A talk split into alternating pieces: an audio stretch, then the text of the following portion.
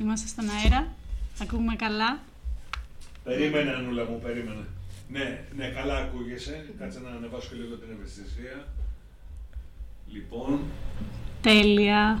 τέλεια είμαστε. Ακούγομαι καλά. Δεν έχω ακουστικά, οπότε θα συγχωρέσετε τις τεχνικές μας δυσκολίες. Οι υπόλοιποι που έχουν ακουστικά ακούνε καλά την Άννα; Επιβεβαιώνουμε ότι ακούμε καλά. Την ακούμε μια χαρά. Ωραία. Οκ. Εγώ είμαι η Άννα και αυτό είναι άλλο ένα podcast που ξεκίνησε με την ερώτηση «Είμαστε live». Ε, λοιπόν, σήμερα είμαι πολύ χαρούμενη να σας συστήσω την παρέα μου. Αλλά πριν συστήσω την παρέα μου, θέλω να ευχαριστήσω για ακόμα μια φορά ε, τον κύριο Αντώνη Ατσάρο που μας δανείζει το στούντιό του και το σταθμό του και τον Τον κύριο εξοπλισμό Αντώνη του. φτάνει. Αν και είναι Ε, αδόκιμο αυτό το πράγμα, δεν νομικό θα συμφωνήσει μαζί μου. Μ. Τον άλλο να τον προσφωνείς με το όνομά του, όχι με το επίθετο του. Δεν μπορείς να βάλεις μπροστά κύριος. Συμφωνείτε; Νομικέ. Γιατί; είναι, ναι, είναι ένα σύμβολο. Ε, έχουμε μπερδέψει τους ε, ακροατές, ε, δεν έχει συστηθεί ακόμα η παρέα. Ε, αυ- σήμερα κάνουμε επίσης κάτι καινούριο, δεν ξέρω αν ακούγεται μουσική από πίσω όσο μιλάω. Όχι, όχι. Προς το παρόν. Οκ, θα μπει, θα μπει. Ε, κάνουμε κάτι καινούριο. Όχι μόνο θα έχουμε μουσική πίσω από εμάς ενώ μιλάμε, έχουμε και live ακροατήριο. Η νομικός παρέσει είναι ένας από αυτούς. Ε, θα αφήσω τα παιδιά να συστηθούν μόνα τους. Ε, παιδιά, Ξεκινήσουμε και αγγλικά. Γεια σας παιδιά, εγώ λέγομαι Ιωάννα Πενέση και είμαι στο τρίτο έτος του Φυσικού Αθήνας. Κουδουνάκου Ειρήνη, η νομικός, τρίτο έτος. Είμαι ο Νικόλας Χριστού, επίσης από τη σχολή του Ναι, Φυσικού, Νικόλα, τρίτο θέλει έτος. φωνή, Θέλει φωνή, θέλει φωνή. Θέλει φωνή, ε. Έχει μεγάλη ευαισθησία και με ακούω ούτως ή άλλως, οπότε λέω ακούγομαι. Α, οπότε εντάξει, άμα είναι τότε οκ. Είναι OK. OK. Είναι οκ, εντάξει. Σύμφωνο. Ωραία. Ε, εγώ είμαι η Σμαράγδα, είμαι επίσης στο τμήμα του φυσικού και εγώ στο τρίτο έτος. και η Σοφία που ασχολείται με τα τεχνικά. Ε, είμαι η Σοφία Καραγιώργου και εγώ φυσικό τρίτο έτος. Τέλεια. Ο κύριος Αντώνης τον ξέρουμε. Η Σοφία ασχολείται με τα τεχνικά και θα συνεχίσει να ασχολείται ε, κατά τη διάρκεια της εκπομπής. Θα παίρνει τα μηνύματά σας από τα Και social τεχνικά, media. η Σοφία και η γραμματεία. Όχι, όχι, τε- τε- την ηχοληψία την κάνει ο κύριος Αντώνης, το έχουμε Όχι, δεν πει. κάνω τίποτα. Τη βλέπεις, έχει τα ακουστικά μου. Ε, στα social media όποιος θέλει να μας στείλει μήνυμα ε, ή στα προσωπικά μας και η Ιωάννα θα κοιτάζει, μου κάνει νοήματα τώρα, δεν καταλαβαίνω. Θα το Και αναλάβω εγώ. ερωτήσεις εννοείται θα χαρούμε να τις ακούσουμε. Τέλεια. Ε, από ό,τι καταλάβατε όπως συστηθήκαμε, σήμερα είμαι ιδιαίτερα χαρούμενη γιατί επιτέλους δεν είμαι μόνη γυναίκα εδώ πέρα. Ε, είμαστε στην, ψ- στην πλειοψηφία γυναίκες. Ε, υπάρχει ειδικός λόγος, θα το πούμε μετά. Κάνουμε τις μεταβάσεις και Ε, εγώ, εντάξει. πάσα, πάσα. Ε, εντάξει. Ε, ναι, ας αρχίσουμε να μιλάμε και θα μπούμε σιγά σιγά στα θέματα. Ε, όπως είπα, είμαστε εδώ πολλές γυναίκες ε, για να διαφημίσουμε ε, μια ημερίδα που οργανώνουμε ως Young Minds. Ε, Σμαράγδα, θες να πεις ε, κάτι για την ημερίδα; Ναι, ε, μάλλον στα μέσα Δεκεμβρίου θα συμβεί μια πολύ σημαντική ημερίδα, θεωρώ, και για την ομάδα, αλλά και το θέμα είναι το ίδιο πολύ σημαντικό. Έχει να κάνει για τις γυναίκες στη φυσική, έχει τίτλο Empowering Women in Physics. Ε, Εσείς ακούτε, κυρία μου, καλά στα ε, ακουστικά σε- σας, ε, τη ναι, φωνή ναι, σας. με ακούω πάρα Οκ, πολύ. καλά. ευχαριστώ πάρα πολύ. Ε, Γιατί έχω τη Σοφία εδώ και χτυπώμαι. Εντάξει. λοιπόν, όπως έλεγα, αυτή η ημερίδα θα συνίσταται από δύο μέρη. Το ένα μέρος είναι ομιλίες από γυναίκες επιστήμονες, τόσο φυσικούς, αλλά νομίζω έχουμε και... Σωστά, είναι και από άλλες... και από ε, άλλη σχολή, μία από τη ΣΕΜΦΕ νομίζω. από τη ΣΕΜΦΕ, ε, κάτι σε κοινωνιολογία, Μμμ. νομίζω. Ναι, ε, οι οποίες θα συζητήσουν τόσο και οι, οι φυσικοί προφανώς για τις ε, εμπειρίες τους, οι κοινωνιολόγοι από την σκοπιά τη δικιά τους. Ε, η άλλη μέρα, η οποία μάλλον θα προηγηθεί των ε, ομιλιών, ε, Σωστά. θα έχει διάφορες δραστηριότητες έτσι λίγο πιο, ας το πούμε, όχι τόσο σοβαρές όσο μία ομιλία. Θα είναι μέρα workshop για τα Ναι, παιδάκια. ένα workshop. Να, τα, Κάπως να το έτσι, χαρούν. Ναι, ναι, ναι. ναι, Ε, είναι και για λίγο- τους μεγάλους. Καλά, ναι. Θα, δεν θα είναι τέτοιο το επίπεδο ώστε να μην μπορεί να έρθει κάποιος μεγάλος και να περάσει καλά. Ε, Είναι μια ευκαιρία να έρθετε να μας δείτε και από κοντά, ναι, θέλω αυτό, να πω. Να μας γνωρίσετε. Ε, Σωστά. Ναι. Α, τέλεια. Τα- Είναι δέσμευση, αυτό είναι υπόσχεση. Θα σας έχουμε στον αέρα, το ηχογραφεί και ο Αλέξανδρος. Γεια σου Αλέξανδρε. Γεια σου Αλέξανδρο. Ε, νομίζω αυτά έχουμε να πούμε για την ημερίδα. Ε, περισσότερες λεπτομέρειες θα ανέβουν, σε ε, λίγο καιρό. Νομίζω υπάρχει ήδη και ένα ρολόι αντίστροφη μέτρησης που δεν έχει Σωστά. ορισμένη, ορισμένη ημερομηνία, αλλά μάλλον Ναι. προς τα μέσα Δεκέμβρη το βλέπουμε αυτό σαν ε, project. Ελπίζουμε να το στηρίξετε γιατί το κάνουμε με πολύ αγάπη. Ε, Ανυπομονούμε να σας δούμε. σωστά. Θέλουμε πάρα πολύ. Ε, ναι, λοιπόν, ε, δεν θέλω να πούμε περισσότερα γι' αυτό γιατί ε, δεν έχουν οριστεί ημερομηνίες και κάποιες λεπτομέρειες και δεν θέλω να ενθουσιαστείτε χωρίς λόγο. Ε, μ, τώρα, παιδιά, αν δεν το ξέρατε, Νικόλα το ήξερες, δεν το ήξερες. Σήμερα δεν είμαστε μόνοι μας, Δεν κάνουμε μόνο εμείς το podcast. Ω ομάδα ανεβαίνουν και άρθρα σήμερα. Δύο καινούργιες στήλες. Ξέρεις σε ποιες αναφέρομαι, Νικόλα; Για πες μου, Άννα. Α, ε, α, περίμενα να ξέρεις. Εντάξει, κάτσε να ανοίξω τις σημειώσεις μου. Λοιπόν, ε, και γιατί όχι να σας διαβάσω και από το πρόμο που ανεβάσαμε και είδα πολύ δεν κάνατε like, ενώ το βλέπετε, γιατί βλέπω την απήχηση της, ε, ε, της δημοσίευσης στα social ε, και τη βλέπετε και δεν κάνετε like. Συγγνώμη. Ε, δεν μιλάω για εσάς, εσείς μπορεί και να κάνατε. Μπορεί και να κάνω. Λοιπόν, Βλέπω κάνω like. Ε, ο, λοιπόν, αυτή η πρωτοβουλία πρέπει να το πω είναι του Διονύση του Μουζή, ε, ο οποίος γράφει πολύ ωραία. Αξίζει να μπείτε να τα δείτε. Δηλαδή, έχουμε και τα δικά μας άρθρα που είναι εντάξει, τώρα είμαστε ερασιτέχνες. Η Ειρήνη με κοιτάζει, ε, γράφει και η Ειρήνη πολύ ωραία άρθρα και την καλώ να έρθει και την προκαλώ να έρθει να γράψει στη στήλη μας. Δεν Ε, νομίζω ότι είναι το αντικείμενό μου. Οκ. να έρθεις στην ημερίδα, να ενημερωθείς και μετά να γράψεις άρθρο στη στήλη μας. Εννοείται θα έρθω στην ημερίδα. Ω. Και μετά θα γράψεις άρθρο στη στήλη μας. Ε, λοιπόν, θα διαβάσω λίγο από το promo. Ε, η ομάδα του Young Minds είναι εδώ για σένα. Αυτή την Κυριακή, 7-11 το απόγευμα, κάνει πρεμιέρα η νέα στήλη άρθρων The Lazarus Project. Μπορεί κανείς να φανταστεί γιατί τη λέει ο Διονύσης The Lazarus Project. Η Μόνο- Σοφία ξέρει. Ο μόνος Λάζαρος που μπορώ να σκεφτώ, μήπως αυτός ο οποίος ήρθε από τους νεκρούς. Δεν μπορώ να Μπράβο, γνωρίζω. αυτός που αναστήθηκε. Καλά τα λέει. Ε, λοιπόν, αυτή η στήλη είναι του Διονύση Μουζή και της Ευτυχίας Βασιλείου με σκοπό να αναστήσουν σε, κουο- σε, πώς λέγονται, Εισαγωγικά. σε εισαγωγικά, μπράβο, ε, άγνωστους επιστήμονες που άλλαξαν τον κόσμο. Ε, λοιπόν, αλλά δεν είναι μόνο αυτό. Από αυτό και η Βάσια, η φίλη Βάσια, αν ακούει η Βάσια τώρα την έχω διαφημίσει παντού, ε, η Βάσια η Στάθη, ε, η οποία θα ανεβάζει κάθε Τετάρτη καινούρια στήλη που λέγεται Science Homecoming.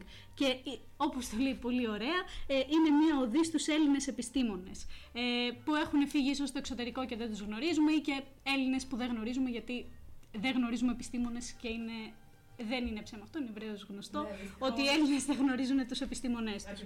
Ε, αν κρίνω από το άρθρο που έγραψε ο Διονύσης και το διάβασα για να περάσει από τον έλεγχο, φοβερό άρθρο, μπείτε να τα δείτε. Ε, και κάπως έτσι έληξε γι' αυτό. Λοιπόν, ε, η, η πρωτοβουλία για το σημερινό άρθρο και το, τι, θα- ε, το σημερινό podcast και για το τι θα μιλήσουμε είναι κυρίως της Μαράγδας. Ε, οπότε θα ήθελα, γιατί με έχει πια, είμαι παρλαπίπα, το ξέρουμε όλοι, ε, να αρχίσει να μας πει γιατί θα μιλήσουμε σήμερα εμείς ως παρεώνοι. Ωραία. Ε, εφόσον δεν είχαμε κάποιον καλεσμένο, η Άννα και εγώ καθόμασταν και συζητάγαμε τι θα μπορούσαμε να πούμε ε, σήμερα. Και καταλήξαμε ότι ένα θέμα που κάπως μπορεί να έχει παρασυζητηθεί μεταξύ μας, αλλά νομίζω αξίζει προσοχή, είναι η καραντίνα και η εκπαίδευση. Είναι ένα θέμα το οποίο το βιώσαμε όλοι πάρα πολύ έντονα, νομίζω, σαν φοιτητές. Ε, είναι ένα θέμα το οποίο κάπως ίσως μας στιγμάτισε και ίσως να στιγμάτισε και την ε, ακαδηκα- ακαδημαϊκή μας ε, πορεία. Ε, είναι κάτι το οποίο δεν ξέρω κάποιον που να πέρασε ευχάριστα την καραντίνα και ιδιαίτερα ε, το κομμάτι της σχολής. Νομίζω, ε, εγώ μπορώ να πω ότι δυσκολεύτηκα πάρα πολύ. Αισθάνομαι ότι είχα μια πολύ λυπή μόρφωση τον τελευταίο, τον τελευταίο 1,5 χρόνο. Δεν είσαι μόνος μας. Δεν είμαι μόνη και Πραγματικά. χαίρομαι. Εντάξει, τουλάχιστον Ναι, ναι, είμαστε, πιστεύω όλοι ήμασταν σε αυτή τη ήμασταν φάση. Σε αυτή τη φάση. Ε, και είναι κάτι που νομίζω καλό είναι να συζητήσουμε, να θίξουμε.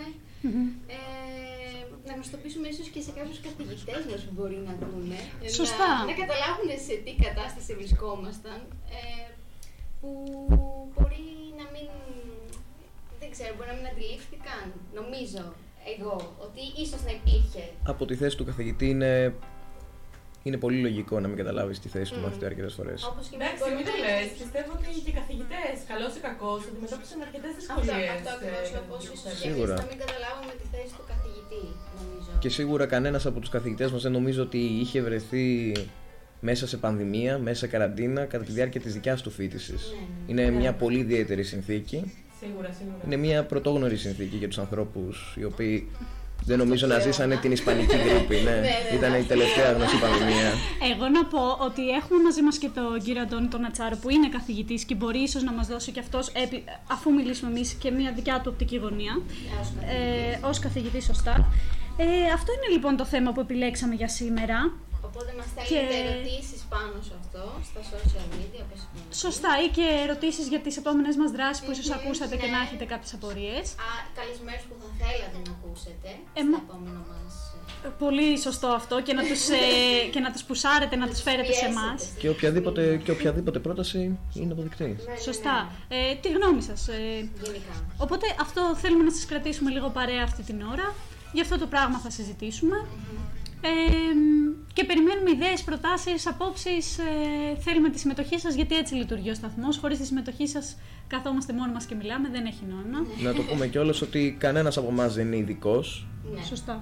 Δεν χρειάζεται να είναι για να μπορεί να εκφέρει την γνώμη του Δεν μπορεί και να είναι. και δεν μπορεί κανείς πραγματικά να είναι σε μερικά θέματα. Τέλος πάντων. Οπότε να ξεκινήσουμε με το σημερινό θέμα. Ναι, ναι, ναι. Νομίζω,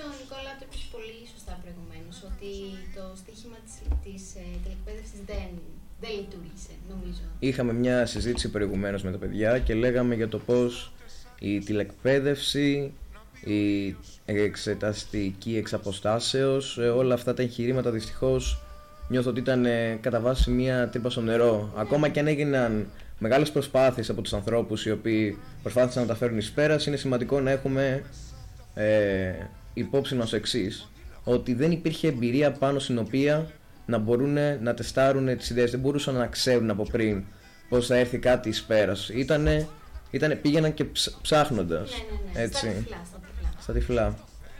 Ε, πολλά μπορεί πάντως κανείς να πει για την καραντίνα και για το ρόλο της και στην εκπαίδευση και στην παιδεία γενικότερα.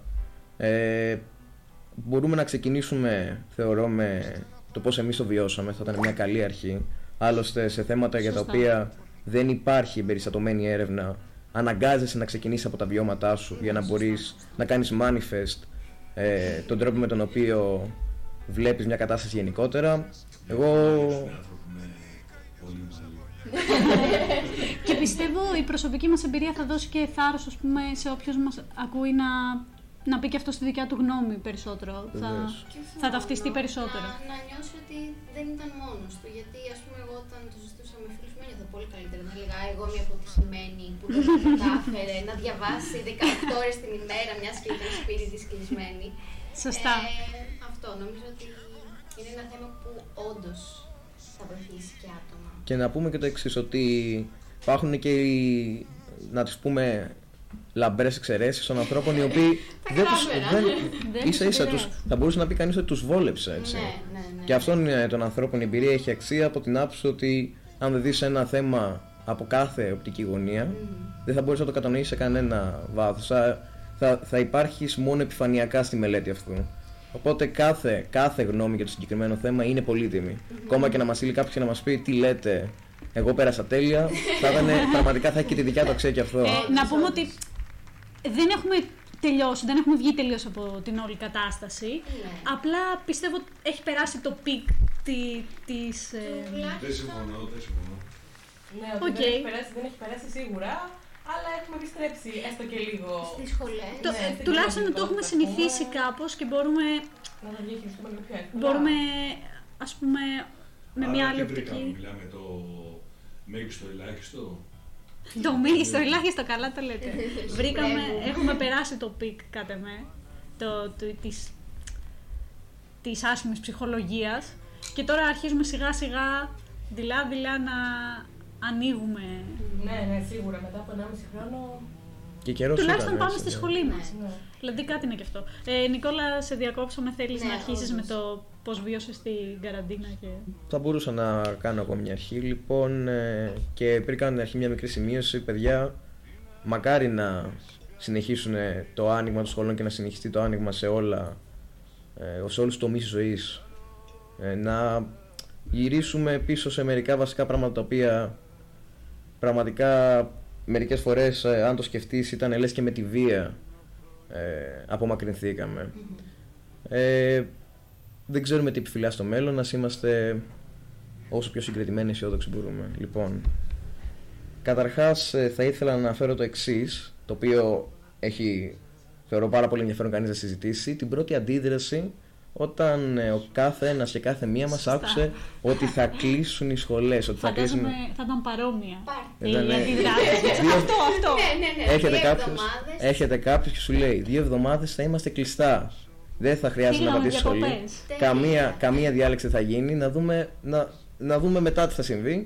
Νομίζω όλοι πιστεύαμε ότι Ε, εντάξει. δύο εβδομάδες χαλαρά και μετά γυρνάμε πάλι πίσω. Ναι, ναι, ναι. Τίποτα. Αλλά κοιτάξτε να δείτε που δύο εβδομάδες ε, θα γίνουν δύο χρόνια. Ναι. Έτσι. Ε, και το πόσο ανατρεπτικό είναι για την ψυχολογία ενός ανθρώπου και πέρα που πιστεύει ότι οι δύο εβδομάδες είναι δύο χαλαρές εβδομάδες να, να τραπεί μέσα σε λίγες μέρες και να καταλάβει ότι αυτό το πράγμα δεν είναι για δύο εβδομάδες και να έχει συνεχώς από μέρα σε μέρα την ελπίδα ότι κάποια στιγμή θα τελειώσει αλλά να συνεχίζεται αργά αργά. Το γνωστό, οι επόμενες δύο εβδομάδες είναι κρίσιμες. Ε, εγώ βασικά μετά από αυτές τις δύο πρώτες εβδομάδες ήμουν ακόμα χαρούμενη γιατί είμαι σε φάση όπα. Ζούμε κοσμοϊστορικά γεγονότα. Τώρα είμαι σε μια πανδημία. Θα με γράψει το βιβλίο ιστορίας. θα το μαθαίνουν τα εγγόνια μου. Για μένα. Και είμαι σε Πραγματικά. φάση, wow, είσαι πολύ σημαντική. Πρέπει να ακολουθήσεις όλες τις οδηγίες τώρα, ώστε όλοι μαζί να βγούμε από αυτή την καραντίνα. Ήμουν σε φάση, λύνεις το πρόβλημα αυτή τη στιγμή. Ναι. Είσαι μέρος ενός κοσμοϊστορικού γε, γεγονότος. Ναι. Είσαι μέρος της ιστορίας. Δηλαδή, το, με τον τρόπο με τον οποίο μπορεί κανείς να διάβαζε από ένα βιβλίο της ιστορίας αυτό το οποίο αναφερθήκαμε πριν, την Ισπανική γρήπη, πλέον σε άλλα 100 χρόνια από τώρα και λιγότερο θα γράφουμε για τον τρόπο με τον οποίο εξελίχθηκε η καραντίνα του κορονοϊού, για η πανδημία του κορονοϊού. Δεν ξέρω αν μου επιτρέπετε να παρέμβω. Βεβαίως. Λοιπόν, λίγο είμαι μακριά, τώρα ακούγομαι καλύτερα. Λοιπόν, αυτό παιδιά στα πανεπιστήμια, εγώ το πιστεύω. Αλλά το χειρότερο είναι στη μέση εκπαίδευση. Γιατί εσείς έχετε τη συνειδητότητα των πράξεών σας. Μα από πού, πώς. Οκ, υπάρχει όμως μια συνειδητότητα. Όταν φτάνει ένα παιδί στη γάμμα λυκείου και δεν ξέρει απλά πράγματα, φανταστείτε την κατάσταση του και να πάει να δώσει πανελλήνιες και πολλώ δε μάλλον να ενταχθεί πρωτοετής ενός θετικού τμήματος.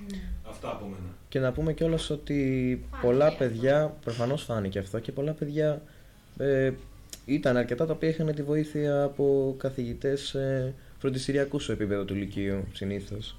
Αλλά υπάρχουν και τα παιδιά τα οποία βασίζονταν στο σχολείο και το σχολείο τους απογοήτευσε. Το σχολείο ανέκαθεν ήταν ε, αυτό το οποίο θα λέει κανείς ότι υπήρχαν προβλήματα στον ε, τομέα της ε, δημόσιας παιδείας. Δεν θα χρειαστεί να το αναλύσουμε τώρα αυτό, αλλά ένας παραπάνω, για ένα παραπάνω λόγο τους άφησε ξεκρέμαστο, θα έλεγε πολλοί μαθητές, ε, το, η δημόσια παιδεία τα τελευταία δύο χρόνια και θα έχουμε κόσμο που τη Δευτέρα γυμνασίου, την Τρίτη γυμνασίου και με την έσοδο του στην πρώτη ηλικίου δεν θα, θα έχει ένα τεράστιο ε, επίπεδο στις γνω... ένα τεράστιο κενό στις γνώσεις του. Ένα κενό το οποίο μέσα σε δύο έτη ε, μπορούμε να φανταστούμε το μέγεθός του έτσι. Δηλαδή θα μπει, θα δει μαθηματικά πρώτη ηλικίου. Τη βασικότερη, τα βασικότερα βήματα της άλγεβρας θα έλεγε κανείς, τα βασικότερα βήματα της εκπαίδευσης ενός ανθρώπου που θέλει να ασχοληθεί και με τις θετικές επιστήμες αλλά κάτε με και γενικότερα για, το, για την καλλιέργεια του νου.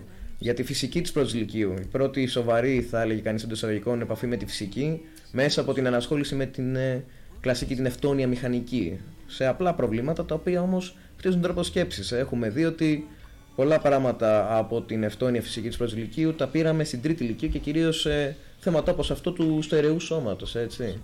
Λοιπόν, οπότε δημιούργησε μια εκτεταμένη κρίση στο συγκεκριμένο ζήτημα και να δούμε πώς αυτή θα καλυφθεί. Και βλέπω ότι δεν θα καλυφθεί από κάποιο, με την ευθύνη κάποιο πέρα από τον ίδιο των ατόμων που το υπέστησαν. Οπότε θα, καλε, θα κληθούν παιδιά τα οποία δεν είχαν έλεγχο εκείνη τη στιγμή και δεν μπορούσαν να το καλύψουν, να το καλύψουν αργότερα. Οπότε θα έχουν ένα ακόμα βάρος επιπλέον στις πλάτες τους. Και είναι μαζί με το γενικότερο ζήτημα που λέμε το effect το οποίο θα αφήσει η πανδημία ακόμα και όταν τελειώσει. Ναι, γι' αυτό ίσως ε,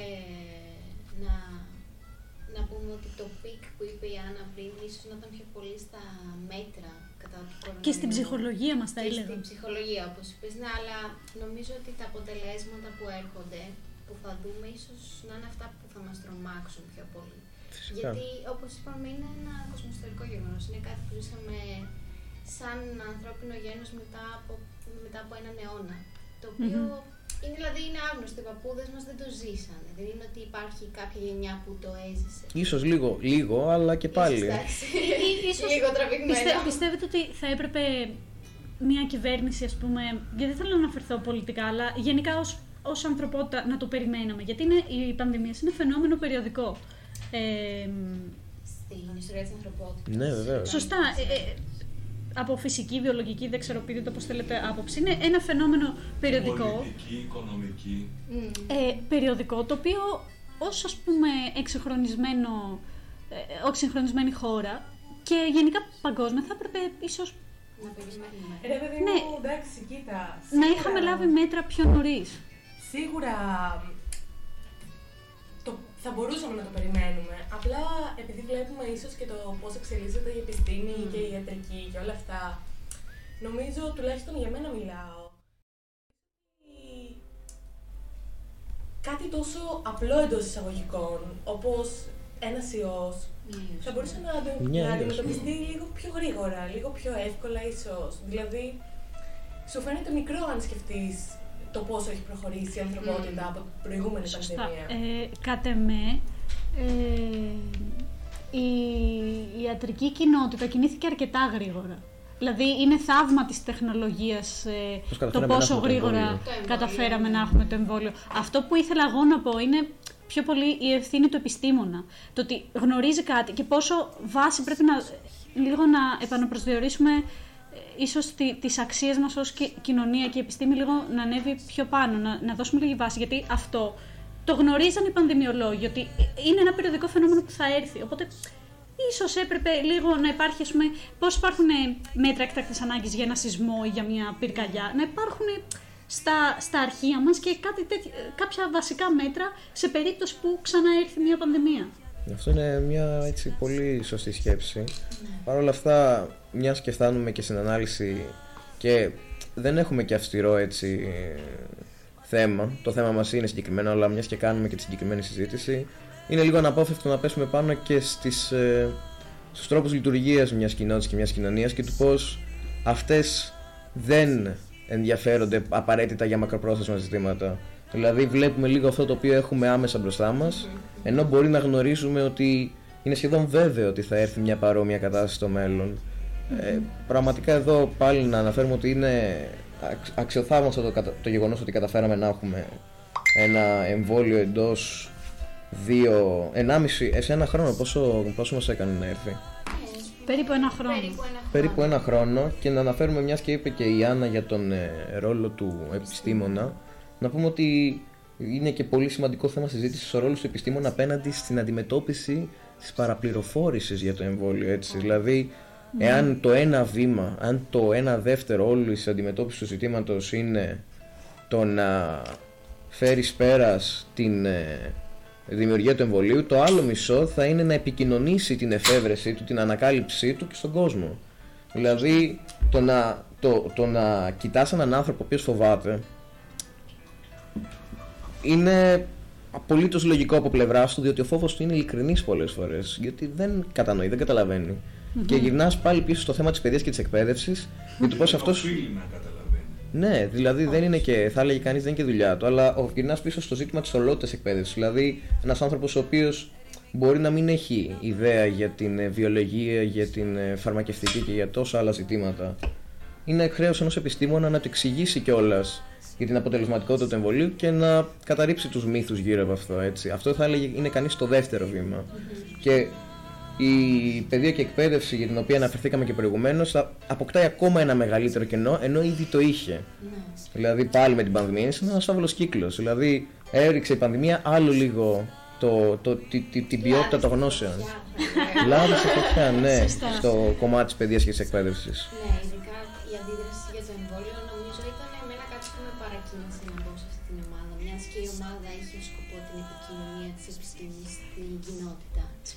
Νομίζω. Είπες μόνο. Χαίρομαι που το έφερες πάλι σε σένα, γιατί θέλω εκεί να το φέρω πάλι στις προσωπικές μας εμπειρίες και Οκ. πράγματα, γιατί ε, φύγαμε λίγο από το θέμα και ε, θέλω λίγο... Ανοίξαμε και πολλά θέλω, παράλληλα. ναι, ναι, δεν θέλω να μπερδέψουμε τους ακροατές, θέλω λίγο να, τα, να ταυτιστούν μαζί μας, να πούμε τις, τις ιστορίες μας και ίσως κάποια δι, δι, δικές μας σημειώσεις. Νικόλα, πίσω σε σένα. ναι, ναι, ναι. Ε, να πούμε λοιπόν, ε, αρχίσαμε να συζητάμε για αυτές τις δύο εβδομάδες οι οποίες αρχίσαμε και ξαφνικά η τηλεκπαίδευση, ένα φαινόμενο το οποίο δεν είχαμε συνηθίσει και ποτέ παιδιά. Δηλαδή ξέραμε ότι γινόταν live μετάδοση των μαθημάτων από το Δήλος, συγκεκριμένα για το φυσικό της Αθήνας. Και παλιότερα. Yes, εκπαιδευτική γενικά στο ΕΚΠΑ. τηλεόραση και τέτοια. Μιλάω τώρα πριν 30 χρόνια. Ναι. Όταν ήσασταν υποσκέψη. αλλά, α- αλλά δεν ήταν μία καθημερινότητα. Δεν ήταν μία κανονική κατάσταση για τους περισσότερους ανθρώπους. Και ξαφνικά έρχεται κάποιος σου λέει θα βλέπεις τα πάντα από το σπίτι, θα τα κάνεις όλα από το σπίτι και να μην βγεις από το σπίτι. Δεν ήταν ότι είχες και επιλογή. Ε, σε ένα σημαντικό βαθμό όφιλες να το κάνεις ε, με την επικίνδυνοτητα της κατάστασης. Ε, και αρχικά φαινόταν σαν μια πολυτέλεια, σαν μια άνεση.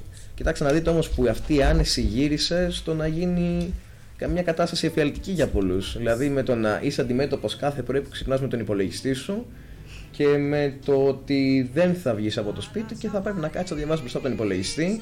Μόλις ολοκληρώσεις τη διαδικασία του να δεις τα μαθήματα θα πρέπει ίσως ακόμη να συνεχίσεις να κάτσεις μπροστά από τον υπολογιστή και να διαβάσεις. Δηλαδή υπήρχαν μέρες όπου κανείς πέρναγε μπροστά από τον υπολογιστή ώρες ατελείωτες. Ξεκινούσε στι 9 η ώρα το πρωί, τελείωνε στις 3 το μεσημέρι, συνεχόμενα μαθήματα και μετά Είχες να διαβάσεις. είχες να διαβάσεις. Είχες, άσε που ούτως ή άλλως οι οθόνες και ο υπολογιστής είναι μέρος της καθημερινότητάς μας. Ήταν κάτι σ- ανα- το αναπόδραστο. Ε, χαρακτηριστικά θέλω να αναφέρω τον αδερφό μου, ο οποίος παίζει παιχνίδια στον υπολογιστή γενικά. Ε, και, με τη, και με την τηλεκπαίδευση που ήταν όλη μέρα στο PC και να διαβάσει και το πρωί στα μαθήματα. Ε, σταμάτησε να παίζει παιχνίδια, κάθονταν στο καναπέ, άραζε, ε, έβγαινε λίγο έξω. Δε, Μπούχτισε. ε, ναι, λέει τι να κάνω πάλι στον υπολογιστή.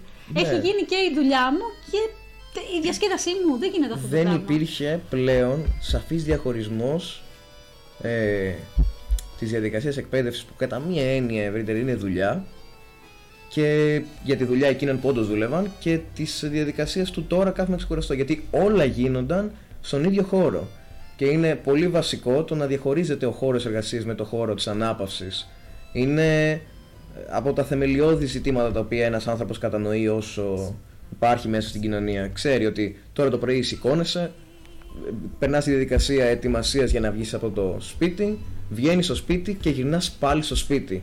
Άμα το παραλείψουμε όλο αυτό, βάζεις τον άνθρωπο μέσα σε μια νέα συνθήκη. Μια νέα συνθήκη που πρέπει ο ίδιος να το διαχωρίσει αυτό το πράγμα στο μυαλό του. Ε, και αυτό δεν μπορεί παρά σε ένα βαθμό να τον δυσκολέψει πάρα πολύ. Διότι τι να κάνουμε, ο κόσμος γύρω μας είναι υλικός. Δηλαδή, δεν μπορώ εγώ να ταξιδεύω με το μυαλό μου από το χώρο εργασίας στο χώρο του σπιτιού, ενώ βρίσκομαι στον ίδιο χώρο κάθε μέρα με τις ώρες. Δηλαδή, ήταν, ήταν μια, ήταν μια, αυτό, μια Ψυχοφθόρα αναπόδραση πραγματικότητα. διαδικασία. Μια, μια ψυχοφθόρα διαδικασία. Μια ψυχοφθόρα διαδικασία. Μια διαδικασία κουραστική. Μια διαδικασία που πολλοί άνθρωποι ε, δεν είχαν πλέον να πούμε και απλότερα ζητήματα. Δεν είχαν τις παρέες τους, δεν είχαν τη βόλτα τους, δεν είχαν το ένα και το άλλο. Απομονώθηκαν και αν οφείλουμε να δούμε τον άνθρωπο και ως ολότητα, δεν μπορεί παρά να τον ρίξει και σε όλα τα άλλα τα επίπεδα της ζωής του αυτό. Έτσι. Πάντως, ε, νέοι επιστήμονες, ε, εγώ, εμένα η άποψή μου είναι ότι αυτά που ήρθανε, ήρθανε για να μείνουν. Η τηλεργασία, ας πούμε. Και η τηλεκπαίδευση. Παιδιά, είναι πολύ βολικό αυτό το πράγμα για πολλούς.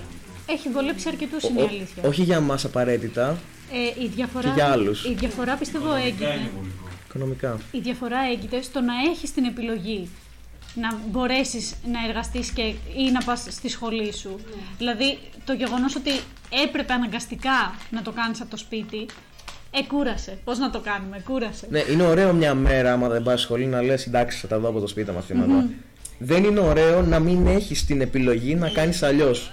Ακόμα και αν αυτό το πράγμα το οποίο κάνεις είναι οτιδήποτε. Γιατί το πιο ωραίο πράγμα είναι να έχεις την, ελεύθε- την ελευθερία της επιλογής σου γενικότερα. Οπότε χάνοντας αυτή την ελευθερία της επιλογής σου, είναι λες και χάνεις από το περιεχόμενο της καθημερινότητάς σου ένα απίστευτα μεγάλο κομμάτι. Έτσι. Και αυτό το βιώσαμε πολύ όντως σαν απώλεια. Δεν βιώσαμε την απώλεια. Βιώσαμε την απώλεια του να βγαίνεις έξω, του να πηγαίνεις και να βρίσκεις τους συμφοιτητέ σου.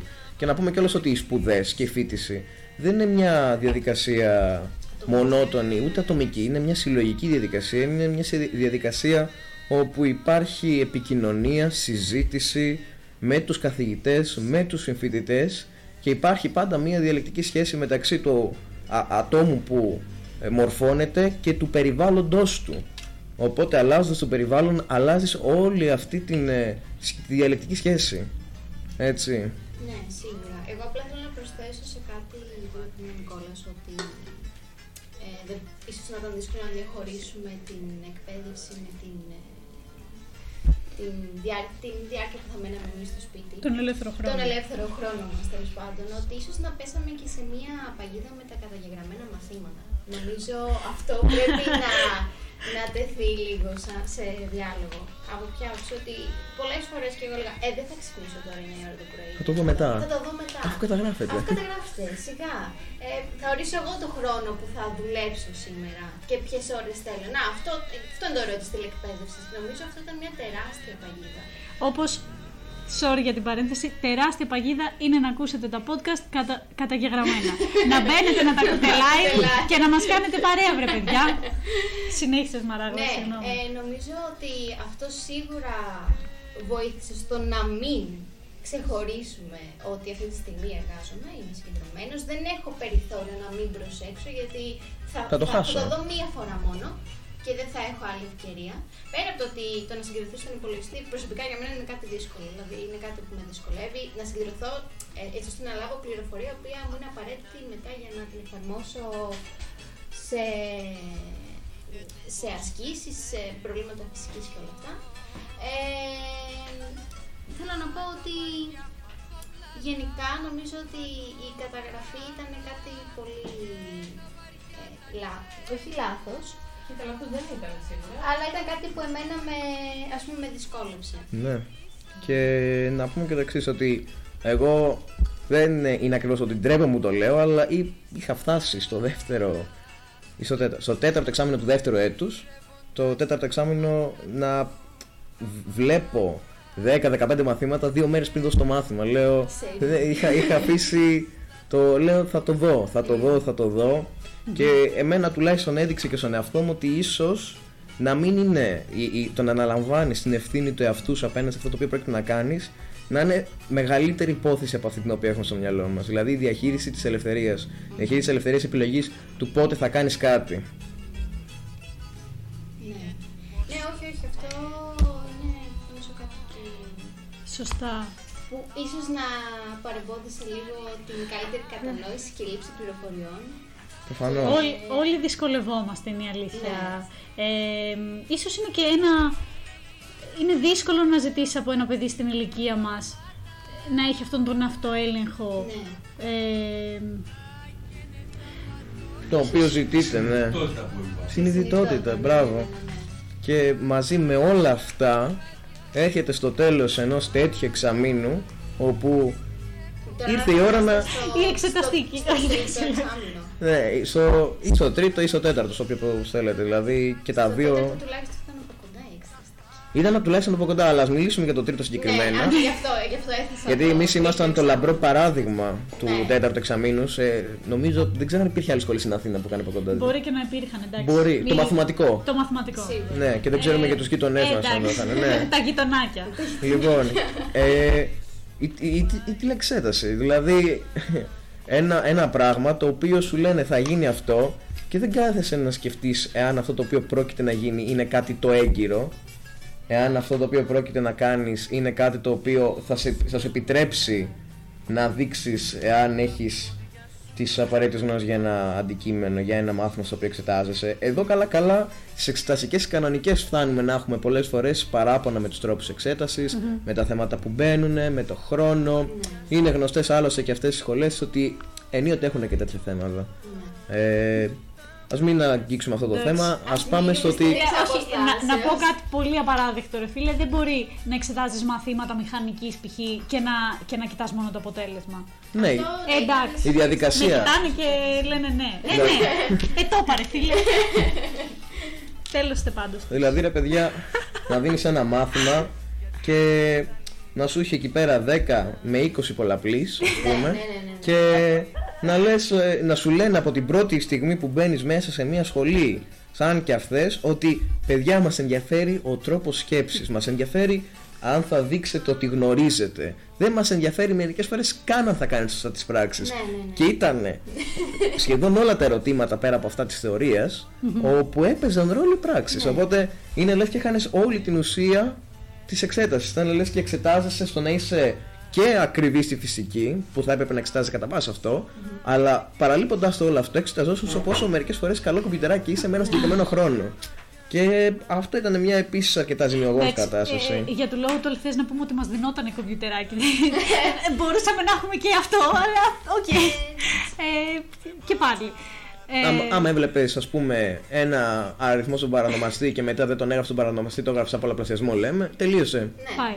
Πάει, πάει όλο το θέμα, τελείωσε. Σωστά, σωστά. Έκανε ένα λάθος και ήταν και αρνητική Αρνητική βαθμολογία. βαθμολογία. Όχι Ναι, μόνο αυτό έκανα σου εγώ. λέγαν δεν θα πάρεις το βαθμό, θα σε εντός εισαγωγικών τιμωρήσουμε κιόλας που δεν κατάφερες να φέρεις πέρα όλες τις πράξεις Α, σωστά. από την άλλη, θα με ενδιέφερε να ακούσω την άποψη ενός καθηγητή, ίσως να θέλει κάποιος να μας μιλήσει και να. Α, να κοίτας.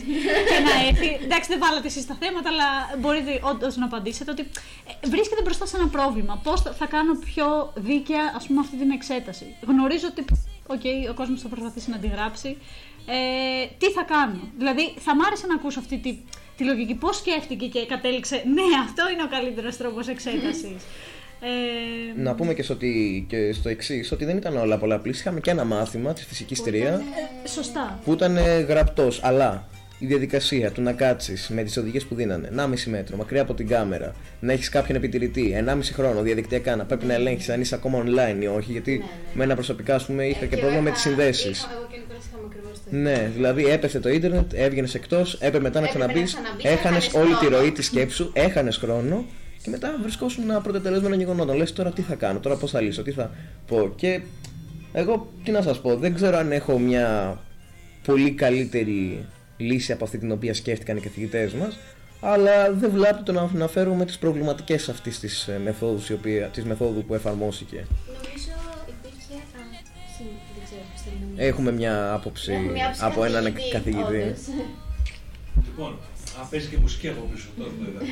λοιπόν, Τέλειο. καθίστε λίγο να πλησιάσω. Κοιτάξτε να δείτε. Με βουγιουκλάκι, με βοκάλα στον αέρα. Αν είναι δυνατόν. Τι θέλω να πω. Εντάξει, εγώ ανήκω σε μια άλλη γενιά, είμαι 48 ετών, άρα μιλάμε. ε, Διαφέρουμε μία, μία ολόκληρη γενιά. αν- Όσο έχει οριστεί. Ναι, ας πούμε, αν 30 χρόνια, ναι, ναι, ναι. Διαφέρουμε. Ναι, τότε τα πράγματα ήταν τελείως διαφορετικά. Λοιπόν, ε, εντάξει, τότε δεν ξέρω αν θα γινόταν κάτι, αλλά αυτό που έγινε, εγώ πιστεύω ότι ωφέλησε τους λουφαδόρους Μμμ. και όχι το συνειδητό φοιτητή.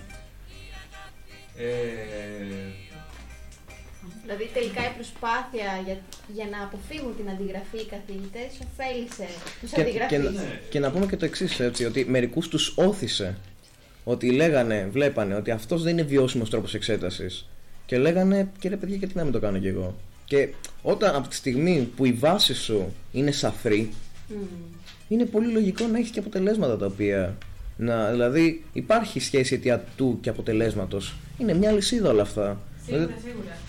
Κοιτάξτε, πριν κάποια χρόνια ε, υπήρξε ε, μια νομοθεσία όπου απαγόρευε στα φροντιστήρια να ασκούν τα καθηκοντά τους τις Κυριακές εννοώντας τα διαγωνίσματά τους. Οπότε τα σοβαρά φροντιστήρια, εντάξει, κάποια μικρά φροντιστήρια απλά ε, πείσαν την ίσα και ό,τι γίνει.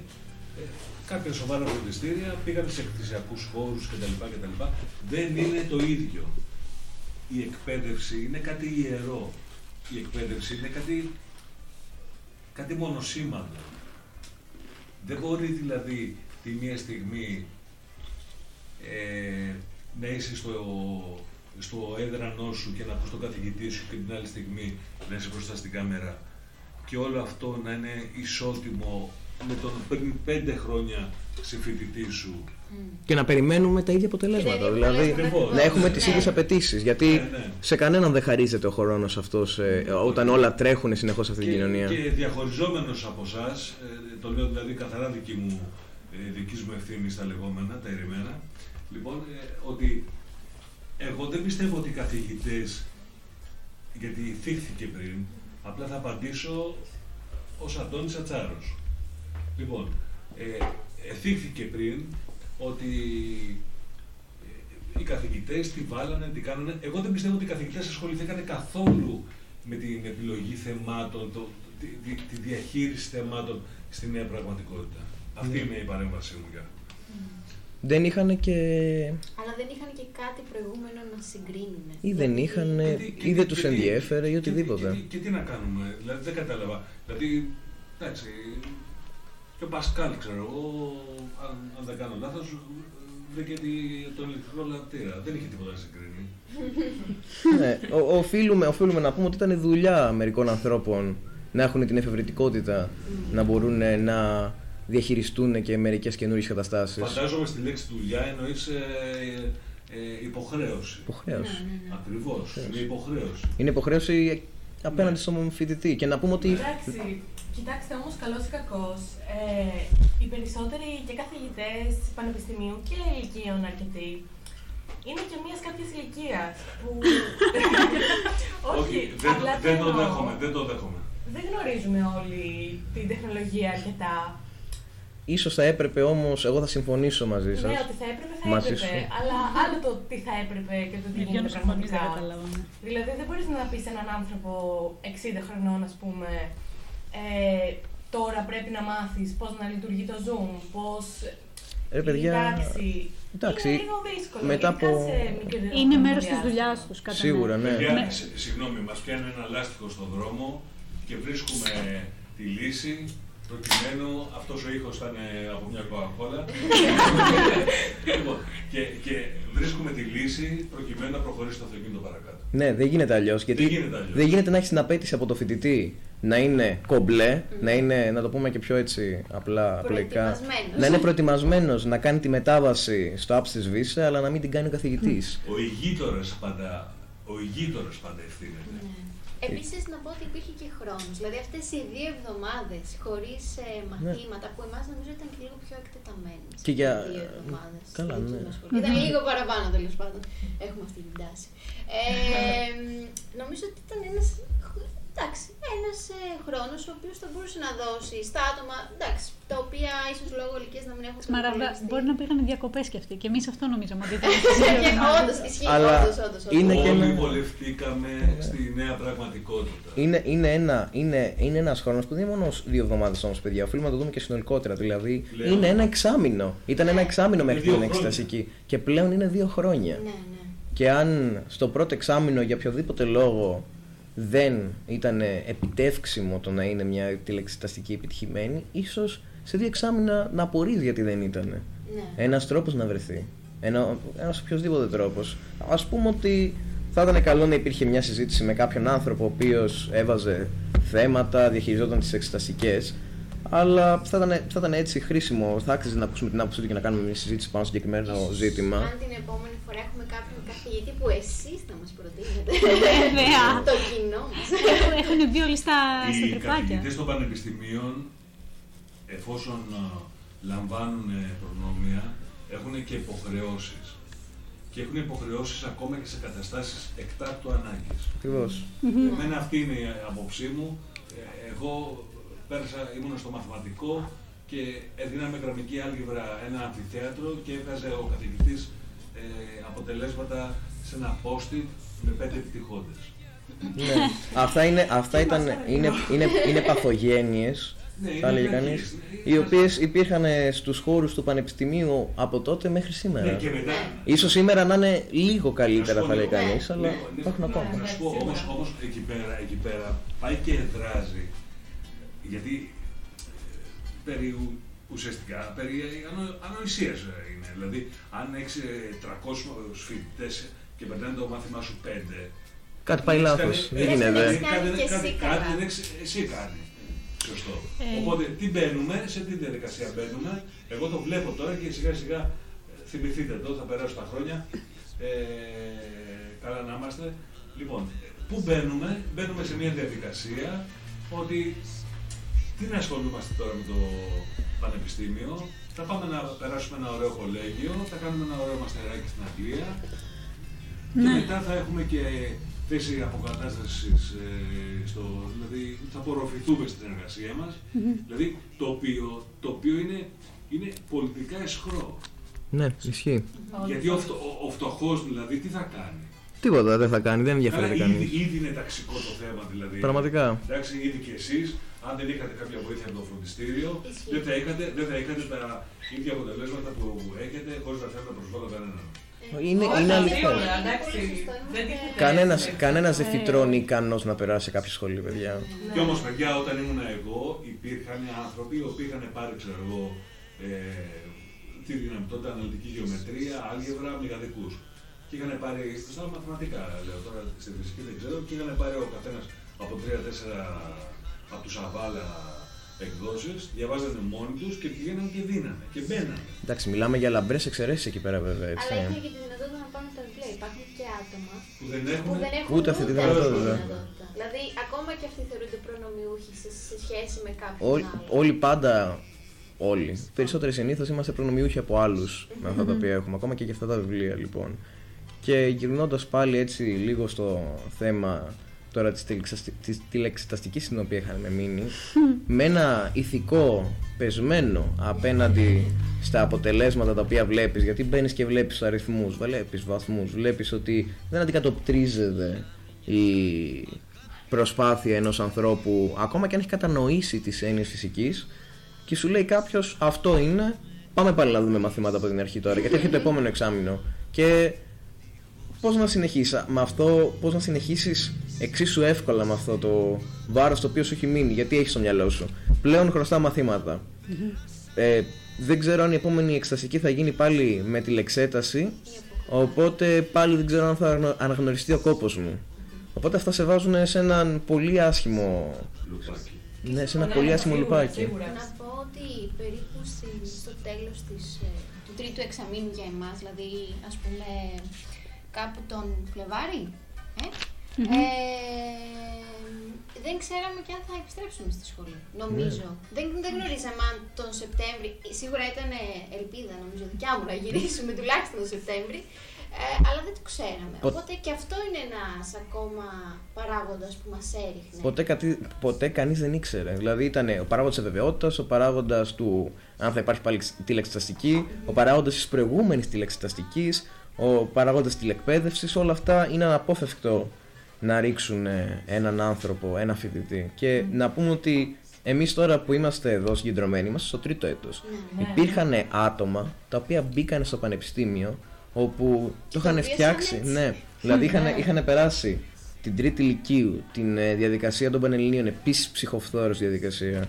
Και μπαίνουν με μία, στο μυαλό τους με μία υπόσχεση ότι η φοιτητική ζωή που λέμε, Ναι, που ναι, ναι, ναι, ναι. εντάξει, άλλη συζήτηση επίσης, αλλά, αλλά μπαίνουν στο μυαλό τους και λένε τώρα θα γίνω φοιτητής. Μερικοί άνθρωποι δεν κατάλαβαν καν ότι γίνανε φοιτητές. Δηλαδή ήταν λες και όλος αυτός ο κόπος δεν, ε, δεν τελείωσε ποτέ η διαδικασία ε, κα, καταρχάς του να μπουν στο κλίμα του πανεπιστημίου, αλλά παρόλα αυτά έπρεπε να φερθούν σαν φοιτητές του πανεπιστημίου. Ναι, Το ναι. οποίο είναι εξαιρετικά τραγικό. Δεν ξέρω αν μου επιτρέπετε να πάρω τον λόγο. Βεβαίως. Ε, όταν πήγαμε στο μαθηματικό στην Πάτρα, είχαμε τέσσερα μαθήματα: αναλυτική γεωμετρία, φόρτωνα, γραμμική άλγευρα και ανάλυση 1. Λοιπόν, ε, εντάξει, για τα τρία μαθήματα, τα εκτός ανάλυσης, μπήκαμε μέσα, μια που μπήκαμε, μια που βγήκαμε. Τελείωσε. λοιπόν, και έρχεται αυτός που θα μας έκανε ανάλυση και λέει: Παιδιά, ένα λεπτάκι να κάνουμε και μια επανάληψη της τρίτη ηλικίου. Λοιπόν, αυτή η επανάληψη έγινε μέσα σε μισή ώρα. Ναι. Ε, δεν το, εγώ το πιστεύω ότι έγινε αυτό. Και Δηλαδή. ξεκίνησε μετά να λέει παπάδε. Ναι. Και μετά γιατί είναι άδεια τα αμφιθέατρα, Πέρα από το ότι ο πανεπιστημιακός χώρος πολλές φορές δεν εμπνέει από μόνος του μέσα στο ότι εμείς την πρώτη μέρα που πήγαμε στο φυσικό μας βάλανε σε ένα αμφιθέατρο στον ε, Αριστοτέλη. Αριστοτέλη και μας λένε το βλέπετε αυτό το αμφιθέατρο, κοιτάξτε το θα το καλά. ξαναδείτε». Δεν θα το ξαναδείτε. Και μετά πάμε σε έδρανα τα οποία έλεγες είναι βγαλμένα από άλλη εποχή. Είναι, Ναι, ναι, είναι πραγματικά. χαραγμένα. εννοώντας. Εννοώντας ότι πας σε ένα αμφιθέατρο του Αριστοτέλη, περιποιημένο, ε, αν θυμάμαι Με καλά. μαξιλαράκια στις Ναι, γραμμές. Μπράβο, Μαξιλαράκια. μαξιλαράκια στι θέσεις. Ξύλινο γύρω-γύρω, έβλεπες παρκέ, υπήρχε κάτω, άμα δεν Ναι, κάνω ναι, ναι, ναι, λάθος. ναι, σωστά, Και μετά σωστά. πας σε αμφιθέατρα τα οποία πλέον όπως και να το κάνεις. Στο οποίο χωρούσαμε στον Αριστοτέλη. Χωρούσαμε, Να το αλλά πείσουμε και αυτό. Ναι, είναι, ναι, όντως, όντως. είναι, ένα, είναι μόνο αυτό Ναι, νομίζω. χωρίσαμε, το ξέρω κι εγώ. Χώραγα. αλλά πας πλέον στον Αρίσταρχο, Ναι, το οποίο αμφιθέατρο και όλα τα αμφιθέατρα του φυσικού, επειδή ακριβώς τόσο καιρό μέσα σε αυτά δεν μπορείς παρά να, αγα... να, να αναπτύξεις μια σχέση αγάπης με το χώρο με τον οποίο ε, α, απασχολείς και καταπιάνεσαι με το αντικείμενο το οποίο επίσης θέλεις και αγαπάς. Αλλά παρόλα αυτά τι να πούμε, ότι δεν χώραγαν καν φοιτητές. Να πούμε και το θέμα αυτό, ότι Είχαμε υπήρχαν... φοιτητές στις Ε, σκάλες. παιδιά, νιώθω ότι έχουμε στήσει στον τοίχο το ελληνικό πανεπιστήμιο και τους καθηγητές του. και χτυπάμε, είναι λες και ρίχνουμε πατάτες τώρα, δεν απαντάει κανείς. Να πούμε Ε, κάπου εδώ ότι όποιος έχει κάποια παρατήρηση, κάποια σκέψη που θέλει να μοιραστεί, μπορεί να στείλει μήνυμα εί- είτε στη σελίδα μας στο Facebook, στο Instagram, είτε σε εμάς προσωπικά.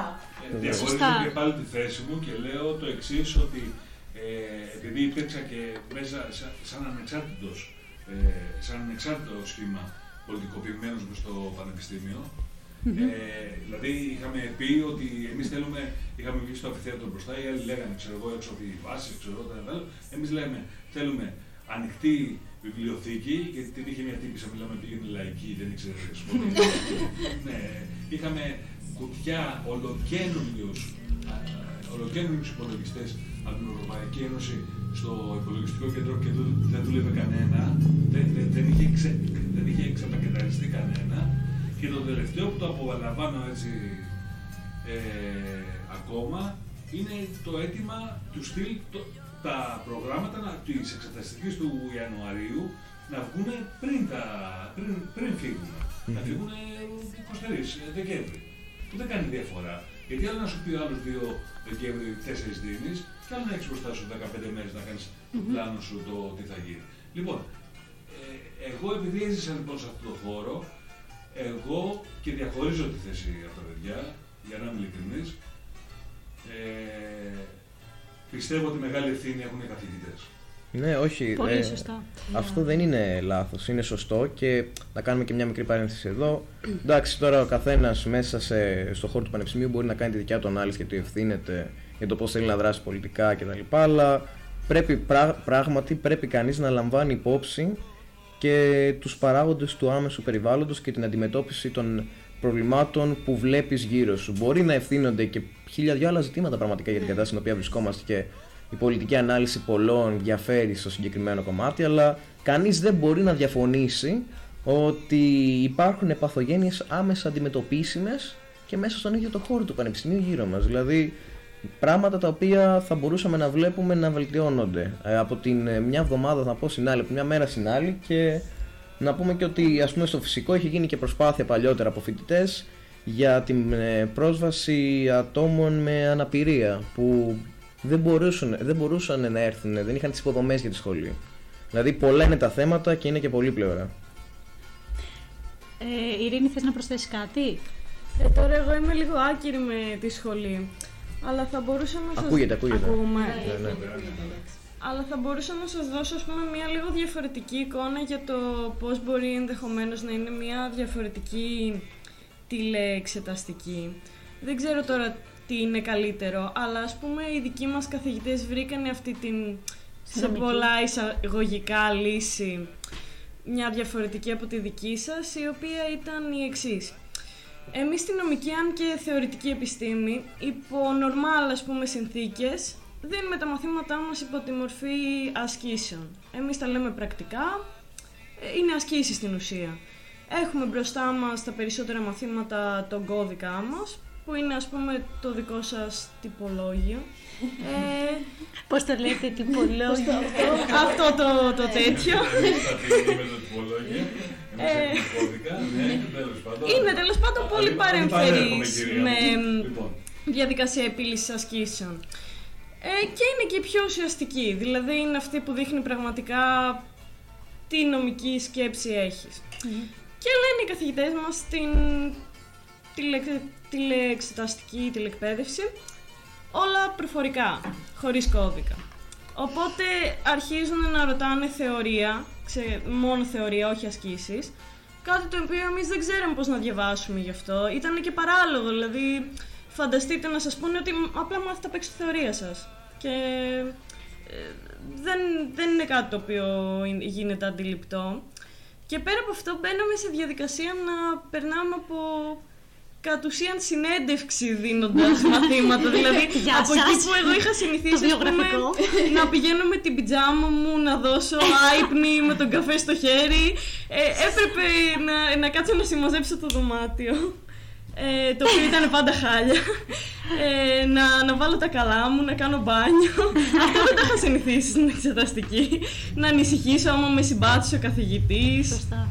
Οπότε ήταν αυτή η κατάσταση στη δική μας σχολή και επηρέασε πάρα πολύ άσχημα κόσμο. Δηλαδή, εγώ, ας πούμε, ξέρω και μια φίλη μου που δεν, ε, δεν της πήγε καθόλου καλά αυτό, που έπαθε κρίση πανικού μια φορά πριν το τέτοιο. Γιατί πραγματικά τόσο πολύ αγχωνόταν με το να δει τον καθηγητή face to face και να τη ρωτάει τέτοια πράγματα. Πολύ λογικό. Το παθαίναμε κι εμείς με τα εργαστήρια, τα, τα online.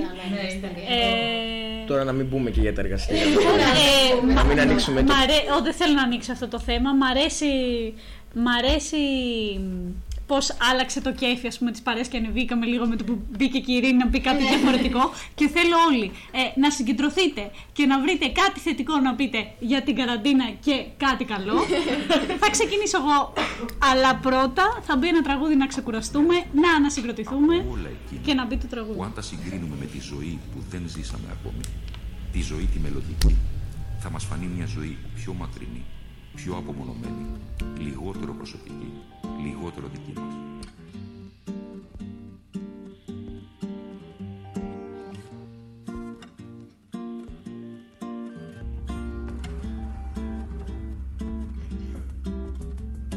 Θα έπρεπε να μπορούσαμε να απαλλαγούμε Left no από αυτά τα time δεσμά που είναι πολύ πιο regret. σημαντικά από το ίδιο το πρόσωπο Kept αλλά που his κατορθώνουν να δημιουργούν way, μέσα μας στιγμιαίες Will his same υποχρεώσεις old απέναντί του. Safe Υποχρεώσεις bed. που μας κάνουν να μην τολμάμε να το εγκαταλείψουμε Me από φόβο μήπως μας κρίνει άσχημα. in my head high, and my tears dry. Get on without my guy. Yo, you went back to what you know. So far removed from all that we went through. And I, I tread a troubled track. My odds are stacked. I go back to black. We only said goodbye times. You go back to her, and I go back to I go back to us. I love you much. It's not enough. You love blow, and I And life is like a pipe, and I'm a tiny penny rolling up the walls, the walls inside. We only said goodbye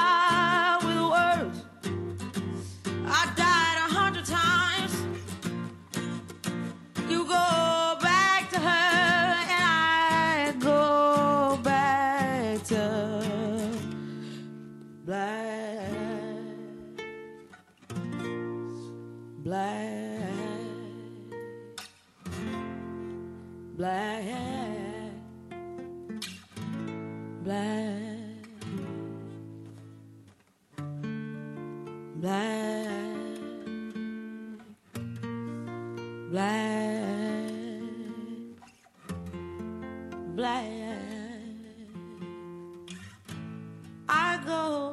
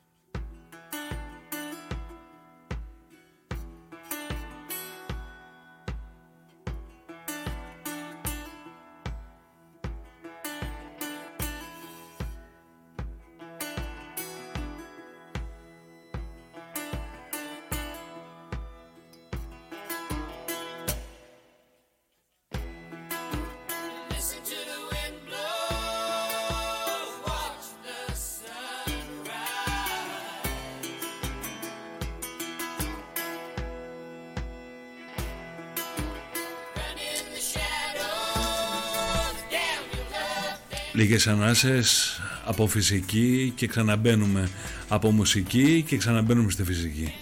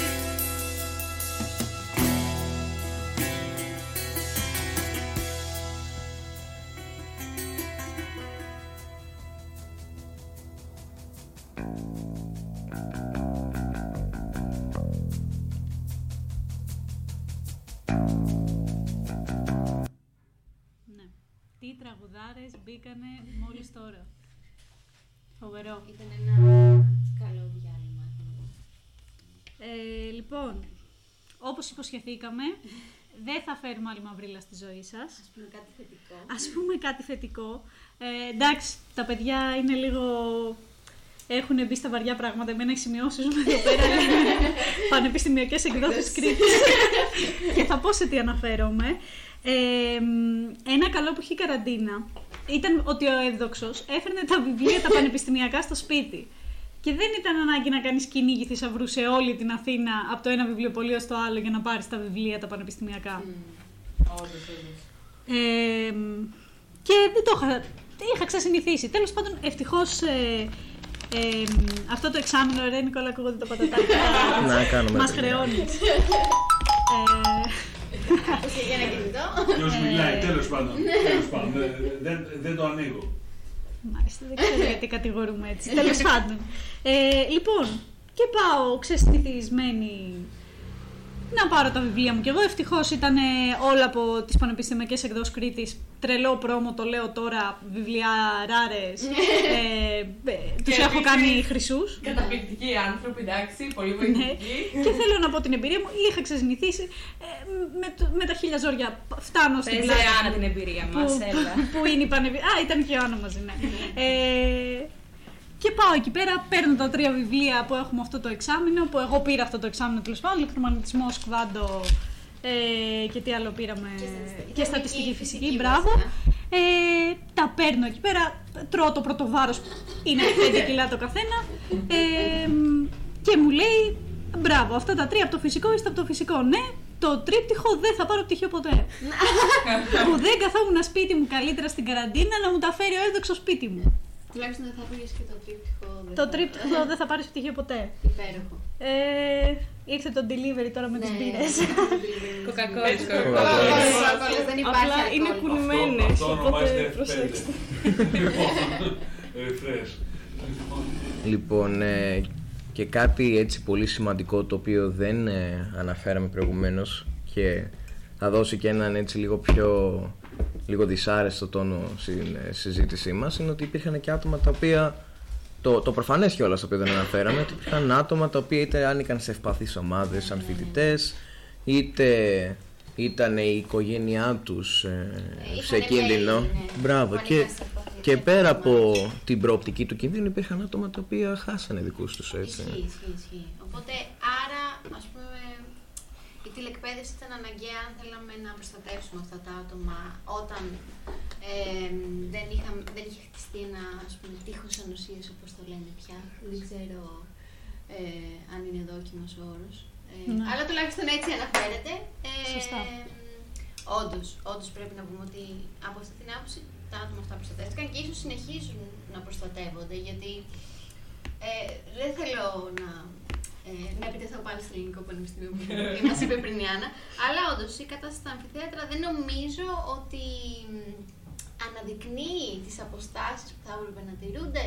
Γιατί α- αναγκαστικά είμαστε τόσα άτομα και τα αμφιθέατρα είχαν φτιαχτεί για τόσα άτομα τα οποία θα κάθονται το ένα δίπλα στο άλλο. Δηλαδή δεν περιμένεις ξαφνικά ε, να, να τριπλασιαστούν τα αμφιθέατρα έτσι ώστε να μπορέσει Μπράβο. κάποιος να έχει κενό δίπλα του. Οπότε φαντάζομαι η- ένα, ένα κόμπο ε, τηλεκπαίδευσης και διαζώσης εκπαίδευσης να έχει βοηθήσει αυτά τα άτομα τα οποία μπορεί να μην έχουν όρεξη να ρισκάρουν κάθε φορά παρά τον εμβολιασμό τους, έτσι να πούμε ότι... Βεβαίως. Να κάνω μια ερώτηση. Ναι. Γιατί στα αμφιθέατρα γίνεται δουλειά; Ε, Όταν λέμε δουλειά, δουλειά δηλαδή Μάθημα. μάθημα. μάθημα. Μάθημα, ναι. Νομίζω ότι Ναι. ε, ε, η εμπειρία τουλάχιστον που έχουμε εμείς, δεν θέλω- ε, εγώ, ας πω εγώ, να μην Για, μιλήσω τους- για όλους. για τους καλούς φοιτητές μάλλον γίνεται, έτσι. Νομίζω ότι ναι, γενικά. Σίγουρα καλύτερη από την Σίγουρα τηλεκπαίδευση, καλύτερα παιδιά. από την τηλεκπαίδευση. Δηλαδή, όπως Οκ. και να το κάνεις, το να πηγαίνεις κοντά και να, να έχεις όλη σου την προσοχή σε έναν άνθρωπο που εκείνη τη στιγμή λέει πληροφορίες. Α τις λέει όπως τις λέει. Τώρα αυτό σε κάποιον ταιριάζει, σε κάποιον δεν ταιριάζει. Τουλάχιστον είσαι απόλυτα συγκεντρωμένος σε αυτό και δεν, δεν, δεν, δεν, δεν απασχολεί το μυαλό σου κάτι άλλο. Και, Νομίζω. και είναι και το περιβάλλον, δηλαδή εκείνη τη στιγμή συνειδητοποιείς ότι βρίσκεσαι και το μυαλό και ο χώρος, ότι βρίσκεσαι στο χώρο της διάλεξης, αλλά όπως και να το κάνεις, ε, το, Εντάξει, η, τα κα- η πιο- πανδημία... Τα πιο, τα πιο εύκολα μαθήματα γίνονται και πιο δύσκολα ανάλογα το διδάσκοντα. Βε- Εντάξει, φυσικά. Αυτό παίζει το ρόλο του. Αυτό παίζει το ρόλο του. Αλλά μιας και μιλάμε για την πανδημία, η πανδημία και η καραντίνα και όλη η διαχείρισή της μας έκανε να σκεφτόμαστε ότι το μη χείρον βέλτιστον, δηλαδή ότι μας έκανε να λέμε πω. Ακόμα και αυτό το, ο καθηγητής ο οποίος μπορεί να μην το εξηγούσε καλά, το αμφιθέατρο αυτό το οποίο μπορεί να μην ήταν τόσο καλό, το πανεπιστήμιο που να μην είχε αρκετά τις υποδομές να στηρίξει αυτά τα οποία πρέπει να στηρίξει, το θέλουμε πίσω, το, το ζητάμε Ναι, ναι, ναι, ναι, απεγνωσμένα να γυρίσουμε εκεί πέρα. Ρε παιδιά, Οπότε- εμένα μου άρεσε που σας είδα πώς θα το κάνουμε; Μ' αρέσει να είμαι στο αμφιθέατρο. Σίγουρα. Και εμένα Πώς θα και- το κάνουμε; Ναι, ναι, ναι. ναι. Δεν δεν συγκρίνεται. Και στο νομίζω. podcast μου αρέσει να Και όποιος θέλει να έρθει live να μας ακούσει, ευπρόσδεκτος, έτσι κύριε Και, Αντώνη; και να μοιραστώ μια εμπειρία παλαιότερη μαζί σας ότι ε, εμείς τότε καπνίζαμε στο αμφιθέατρο μέσα. Ε, εντάξει, αυτό δεν επιτρέπεται. Πλέον, πλέον μόνο, μόνο στι συνελεύσεις γίνεται αυτό και προφανώς προσπαθούμε να φωνάζουμε να μην καπνίζουν με συνελεύσεις Ναι. στο αμφιθέατρο, αλλά Καπνίζαμε κιόλας στα ορεινά εντάξει έδρανα. τα έδρανα των καπνιστών. Έτσι, εντάξει. Εντάξει, άλλες εποχές. λοιπόν, ε, έχουμε, δεν έχουμε, έχουμε καμιά παρατηρήση, καμία ερώτηση μέχρι τώρα; Κάτι είπε ο Παντελής ρε παιδιά. Ότι είναι πολλοί παράγοντες που... Παντελής Να το είδαμε. διαβάσουμε. by the way. Ναι, ναι, ναι, όχι. Είναι... Α, εκεί που μιλούσαμε για το πώς... Ε, ε, πόσο βαρύ μας είχε πέσει η τηλεξέταση, η τηλεκπαίδευση που θα ερχόταν μετά, το αν θα ανοίξουμε, αν θα ξαναγίνει η εξέταση εξ αποστάσεως και όλα αυτά. Ε, ο Παντελής πρόσθεσε ότι ένας παράγοντας θα είναι αν θα βάλουν δύσκολα θέματα στην εξεταστική και είναι μάλιστα σημαντικός παράγοντας. Νομίζω αυτό είναι για όλες τις εξεταστικές διαζώσεις. Πόσο μάλλον για μια εξεταστική όμως παιδιά που μειώθηκε και ο χρόνος εξέτασης. Δηλαδή η εξεταστική από τις ε, τρεις ώρες που ήταν παραδοσιακά να γίνεται η εξέταση πήγε στη μία μισή και σε πολλά μαθήματα παρατηρήσαμε να μην ακολουθούν τα θέματα τη θέματα λογική της της μία μιας μισής ώρας, μισής να ακολουθούν ώρας. α, τη λογική των τριών ωρών. Το οποίο προφανώς όθησε τους φοιτητές να ζητήσουν σε κάποια κανονικοποίηση των αποτελεσμάτων όχι ως ε, φοιτητές οι οποίοι ήταν ε, κακοί φοιτητές, αλλά ναι, φοιτητές ναι, οι ναι. οποίοι μαζί με όλες τις δυσκολίες βιώσανε και αυτή τη δυσκολία. Και ελπίζουμε ότι χτυ, χτύπα ξύλο που λέει ο λόγος, αν, δεν, ε, αν ξαναχρειαστεί να δώσουμε ε, πάλι με μια μισή ώρα κτλ., ας υπάρξει και μια αντίστοιχη συμμόρφωση στη λογική των θεμάτων. Δηλαδή είναι σημαντικό. Άρα να βγάλουμε λίγα συμπεράσματα από αυτά που είπαμε, γιατί είπαμε πολλά και μπορεί κάποιοι να συντονίζονται τώρα. Να πούμε Ναι. ότι θεωρούμε ότι το κομμάτι τηλεκπαίδευση και τηλεξέταση μάλλον δεν πέτυχε.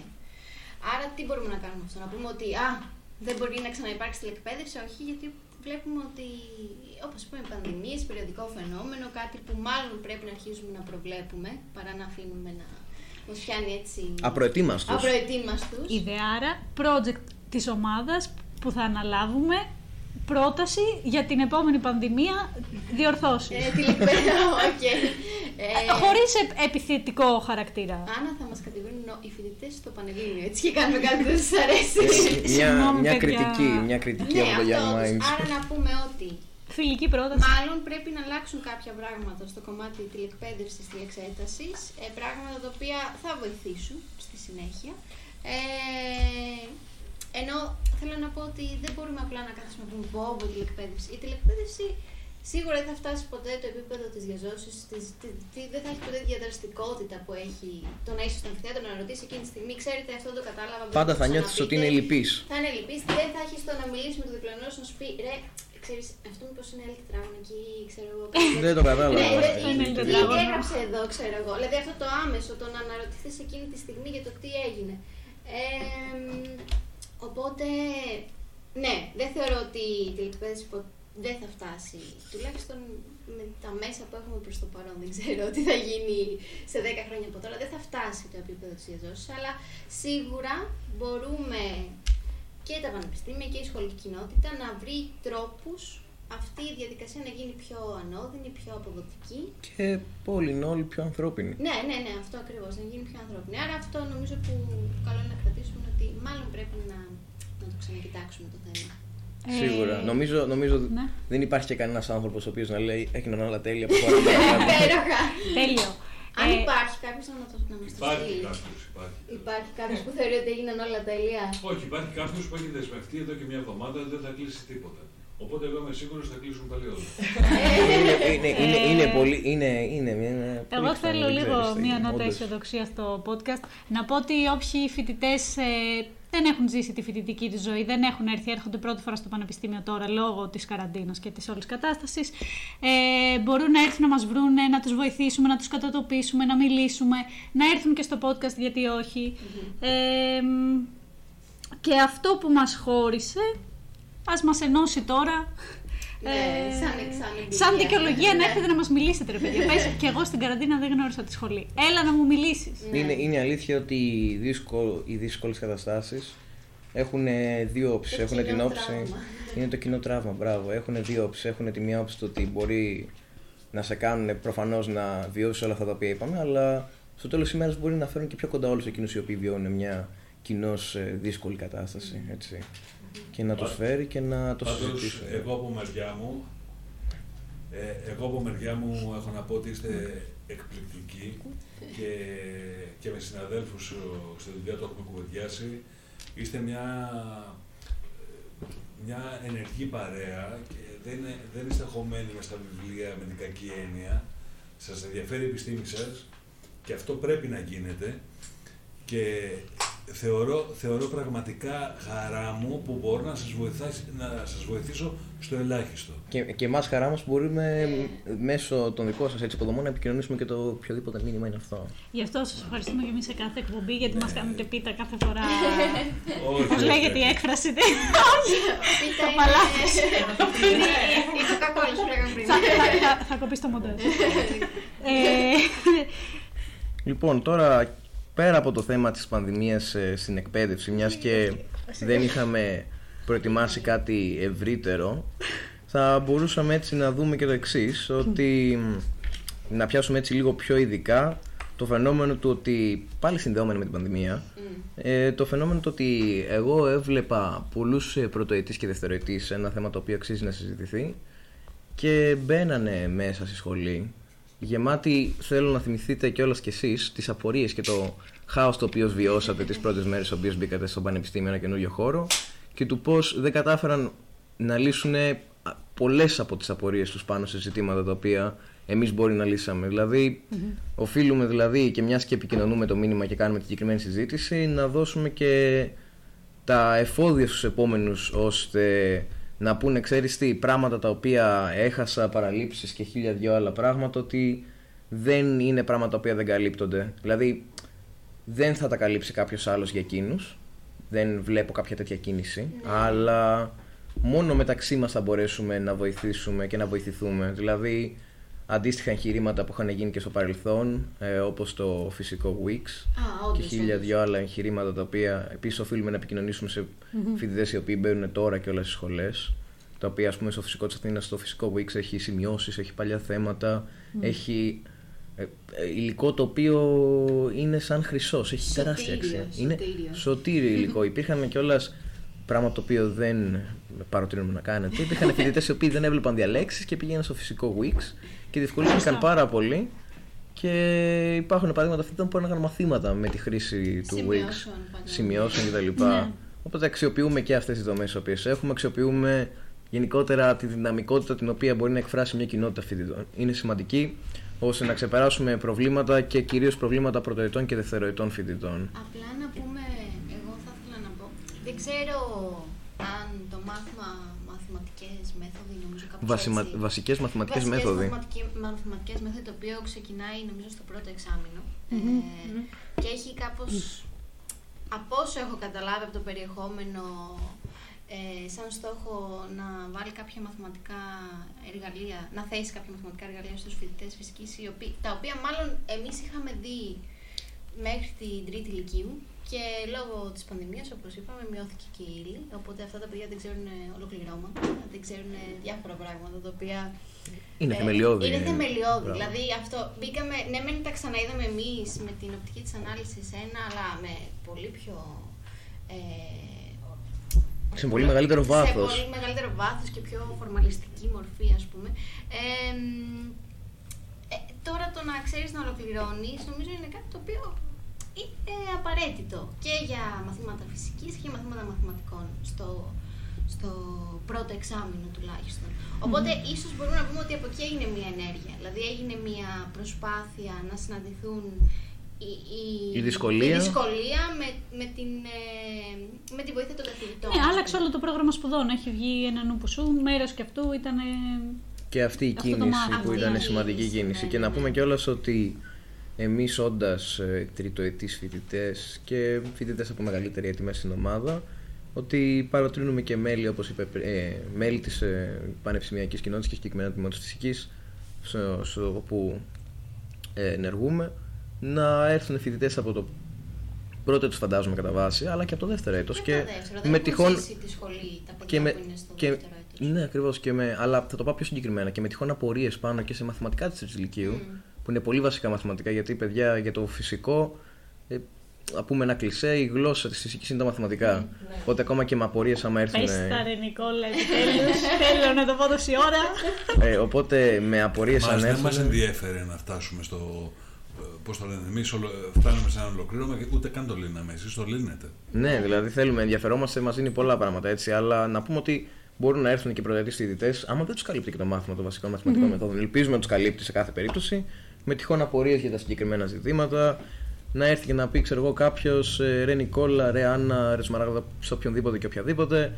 Ξέρετε τι, μιας και θίγεται αυτά τα θέματα και εμείς νιώθουμε ότι είναι ανάγκη να τα γνωρίζουμε τα συγκεκριμένα πράγματα, μήπως αφού είστε και μεγαλύτερα, από μεγαλύτερα έτη φοιτητές, θα μπορούσατε να μας βοηθήσετε.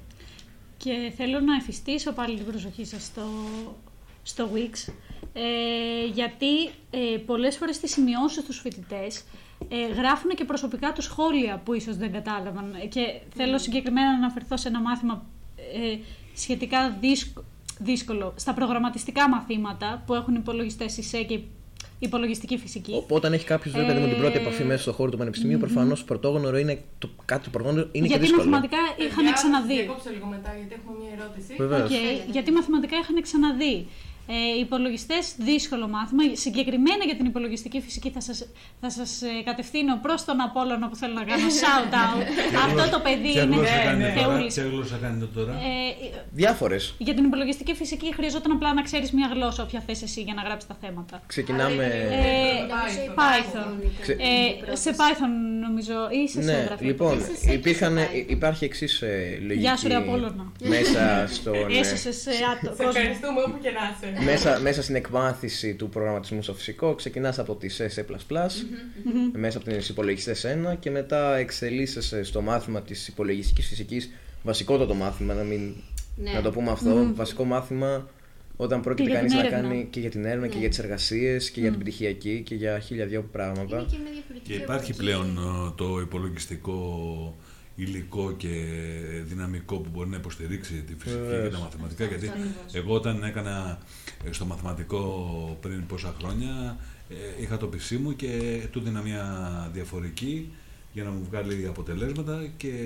τον, ε, του έβαζα έναν εμιστήρα και το πρωί μου έβαζε αποτελέσματα. ναι, ναι, ναι, ναι. Πλέον είναι και πολύ πιο Σωστά. γρήγορο και, και υπάρχει και η πληροφορία στο διαδίκτυο. Αρκεί να μπορεί κανείς να χειριστεί ε, την πληροφορία αυτή που υπάρχει, να μπορεί να ξέρει να την αναζητήσει. Να ξέρει να αναζητήσει, ας πούμε, τώρα υπάρχουν ε, διάφορες εργασίες. Μία από αυτές τις εργασίες που μερικοί έχουν τύχει να αναλάβουν και με τον κύριο ε, Κοσμά Τσακμακίδη που είχε έρθει την προηγούμενη φορά είναι ε, η μελέτη υλικών μέσα από την επίλυση μερικών διαφορετικών εξώσεων του Maxwell και συγκεκ- συγκεκριμένα εκεί πέρα απαιτείται η γνώση της MATLAB, ε, γλώσσα την οποία δεν έχουμε μάθει μέσα στο πρόγραμμα σπουδών. Σωστά. Πολύ βασική για έναν ε, άνθρωπο ο οποίος είναι τόσο και μηχανικός όπως όσο γνωρίζω αλλά και στις ε, κλασικές επιστήμες όπως φυσική. Ε, αυτή η μάθηση θα γίνει από κάποιον από μόνος του. Δηλαδή πάλι γυρνάμε στο ότι όσο και αν γίνονται προσπάθειες στο πρόγραμμα σπουδών να γίνει πιο πλήρες πάντα θα υπάρχουν πράγματα τα οποία από, το, από την πανδημία και τα κενά που αφήνει μέχρι και τα κενά που ήδη υπήρχαν σε μια σχολή θα πρέπει πάλι οι φοιτητές να τα καλύψουν μόνοι τους. Οπότε παροτρύνουμε τον κόσμο να επικοινωνήσει με τους υπόλοιπους φοιτητές. Γιατί όπως μας είχε πει και ένας καθηγητής στο πρώτο μάθημα, πρώτο- πρώτο μάθημα στο πρώτο φυσικής μάθημα ένα. του πρώτου έτους φυσική 1 μας είχε πει ξέρετε τι ε, κανείς δεν θα καταλάβει τον πόνο σας ε, όσο περνάτε μέσα στο φυσικό οπότε καλά θα κάνετε να βρείτε παρέες για να μπορείτε να συζητάτε όλοι μαζί τον πόνο σας να μπορείτε να δείτε το, θα δείτε το εξής φαινόμενο λέει. Θα μπορείτε να διαβάσετε με τις ώρες για ένα μάθημα και να πάτε και να κοπείτε. Αλλά με ποιον θα το συζητήσει αυτό το πράγμα; Οπότε πάλι γυρνάμε και στη σημασία της κοινότητας που και αυτή ε, βίωσε κρίση μέσα στην πανδημία. Δηλαδή, ακόμα και η σημασία της επικοινωνίας, ε, δεν θα, η σημασία της επικοινωνίας που είναι τεράστια, θα μπορούσε να έρθει εις πέρας επικοινωνία διαδικτυακά με τον ίδιο τρόπο που γίνεται διαζώσεις. Να δούμε την ερώτηση. Να Ναι, δούμε. ναι. Λοιπόν, βασικά είναι λίγο περισσότερο διαδικαστική, αλλά μας ρωτάνε άμα δεχόμαστε νέο άτομο και πώς μπορεί κάποιος να γίνει μέλος της ομάδας μας. Ποιος ρωτάει; Η χαρά. Χαίρομαι χαρά που το ρώτησες αυτό. Ποιος ρωτάει; ναι, για να μιλάμε ονομαστικά. Μια Την παρέα δίνεις είμαστε. την κοπέλα. Μια παρέα Εντάξει, είμαστε. μπορεί να ήθελε να κρατήσει ένα... Να, ναι, ναι. Α, Λέμε, συγγνώμη. Μπορεί να ήταν Αγγελόκες ανώνυμο. Χαρά χαρά. δεν δεν σε κατάλαβε κανείς. Όποιος θέλει να κάνει, όποιος θέλει να κάνει άλλο απορία μπορεί να διατηρήσει και την ανωνυμία του Ναι, ατόμου ναι, άμα ναι. θέλει να πει Α, οτιδήποτε. οκ, Και- οκ. Μην όποιος, ε, αναφέρετε όνομα. Συγγνώμη, ε, ε, νιώθω εγώ οικεία με τη χαρά και θέλω να κάνω παρέα με τη χαρά. και να μου στείλει προσωπικό μήνυμα που πρέπει να κάνει με Καλά. το mail της. Εγώ. Εντάξει, να μου, μείνει και, να μου στείλει και εμένα προσωπικό μήνυμα. Αλλά η ανωνυμία είναι ανωνυμία. Εγώ Λοιπόν, προς το παρόν μου είπα Είναι να μια στείλει ένα γενική μήνυμα- ερώτηση. Ένα μήνυμα στη σελίδα μας στο Facebook για να έχουμε και το Facebook της να μπορούμε να επικοινωνήσουμε λίγο πιο εύκολα. Και από εκεί και πέρα Σωστά. να εξηγήσουμε τα υπόλοιπα. Κάνουμε Ε, συναντήσεις, έτσι. Αλλά Άννα, μήπως θες να πεις λίγο τα διαδικαστικά. Ναι, θα ήθελες λίγο να εξηγήσεις. Ε, η διαδικασία εγγραφής είναι πολύ απλή. Ε, θα σας στέλνω εγώ στο mail σας ένα invite για να γραφτείτε στην EPS, τη European Physics Society, υπό την αιγίδα της έχουμε και εμείς την ομάδα μας. Ε, στην ουσία είμαστε σαν παράρτημα της EPS. Ε, και αφού γίνει αυτή η εγγραφή, είστε πλέον μέλος της ομάδας και πολύ απλά θα μπείτε σε μια ομαδική στο Facebook όπου θα μάθουμε όλοι το όνομά σας. Ε, Άρετη η ανωνυμία μας. Ανώνυμη, έρετη, ε, άρετη, έρε- Έρετε. κουνού. Έρετε. Έρετε, Έρετε. Τι- Τι σου- τι σου μάθαινα με τα λυκή. Ε, αυτό, πολύ εύκολη διαδικασία. Ό,τι θέλετε, άμα δυσκολευτείτε, μου στέλνετε μήνυμα. Ε, μπορώ να σας την κάνω κι εγώ πρακτικά.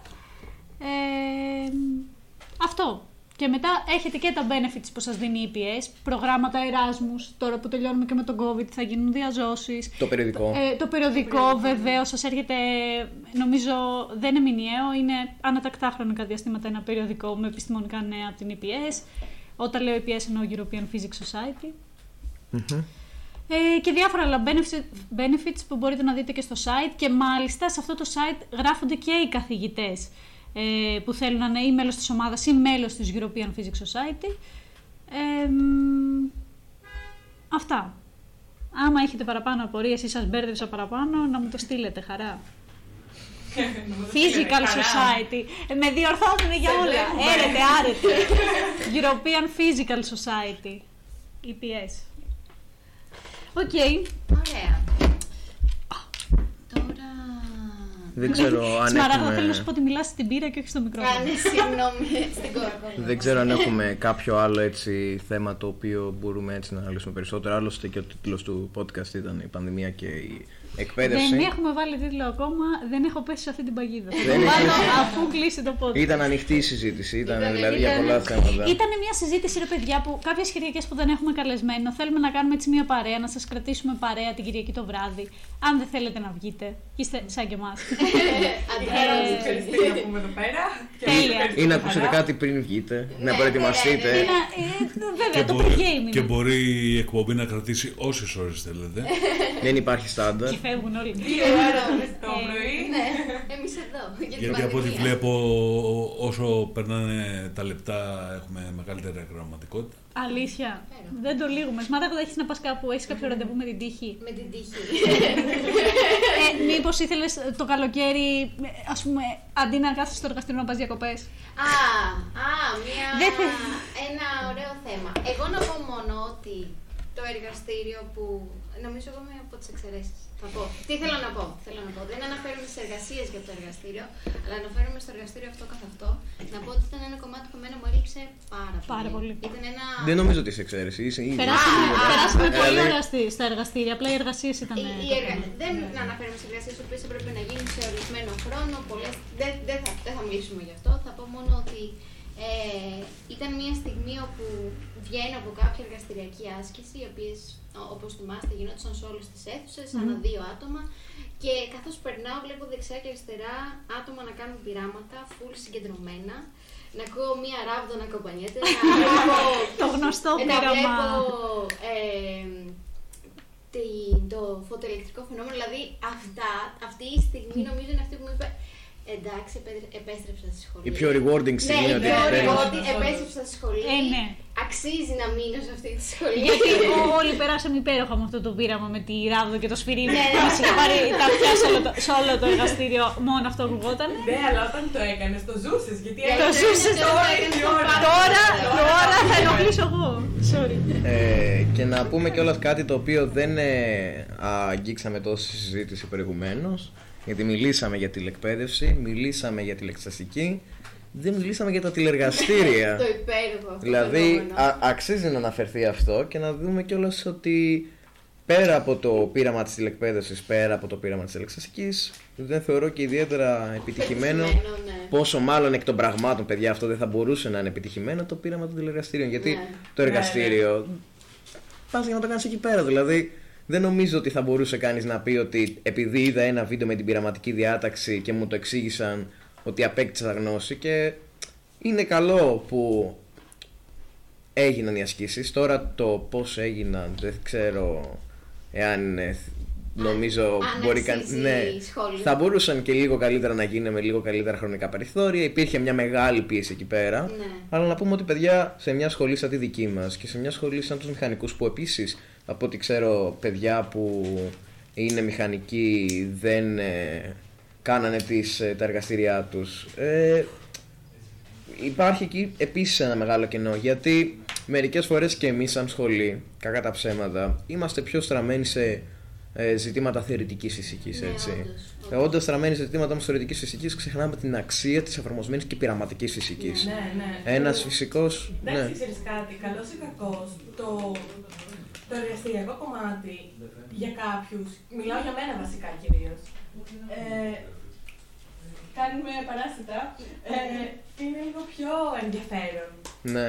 Δηλαδή, είναι διαφορετικό το να έχετε θεωρία, θεωρία, θεωρία και διαφορετικό το να βλέπεις κάτι στην πράξη. Παιδιά, ναι, το φωτοελεκτρικό Δηλαδή- φαινόμενο. Όλη η θεωρία μέσα στο πείραμα για Ναι, το Ναι, ναι, συγκεκριμένο αυτό, ζήτημα. αυτό. Για μένα ήταν ε, τεράστια χαρά το να μπορώ να ξαναπάω και να κάνω πειράματα. Να πούμε Ναι. ότι το, φωτοελεκτρικό, το φωτοελεκτρικό φαινόμενο είναι ένα φαινόμενο που το έχουμε ακούσει σε τέσσερα μαθήματα, νομίζω, μέχρι να το δούμε στην πράξη. Και το ακούς, το ακούς, το φαντάζεσαι και το Ίσως- βλέπεις και λες «Α, ναι!»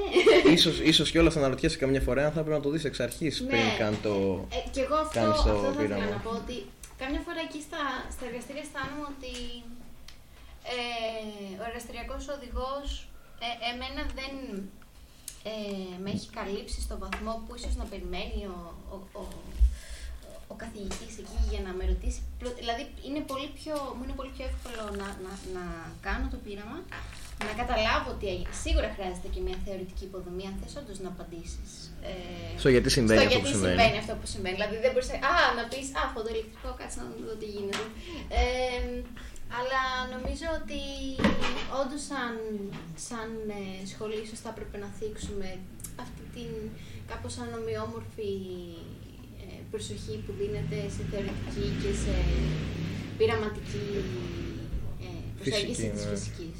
Ναι, Αυτό. γιατί όπως νομίζω επίσης είχε αναφέρει και στο προηγούμενο podcast ε, που είχε αναφέρει ένα πολύ ωραίο παράδειγμα ο κύριος Τσακμακίδης ε, το ε, φαινόμενο, το φωτοελεκτρικό φαινόμενο προέκυψε από πειράματα, από μελέτες νομίζω του ίδιου του Λα- Πλάνκ Ναι, ε, του, για τον λαμπτήρα, για τον λαμπτήρα, άμα δεν ναι, κάνω ναι, ναι, λάθος ναι, ναι, έτσι ναι, ναι, ναι, ναι, ναι. και έβγαλε και εργασία για το συγκεκριμένο ζήτημα και έκανε εκεί πέρα το μαθηματικό τέχνασμα το οποίο εν τέλει δεν ήταν τόσο τέχνασμα παρά ε, υπήρχε μεγαλύτερο βάθος στη φυσική του ζητήματος αυτού.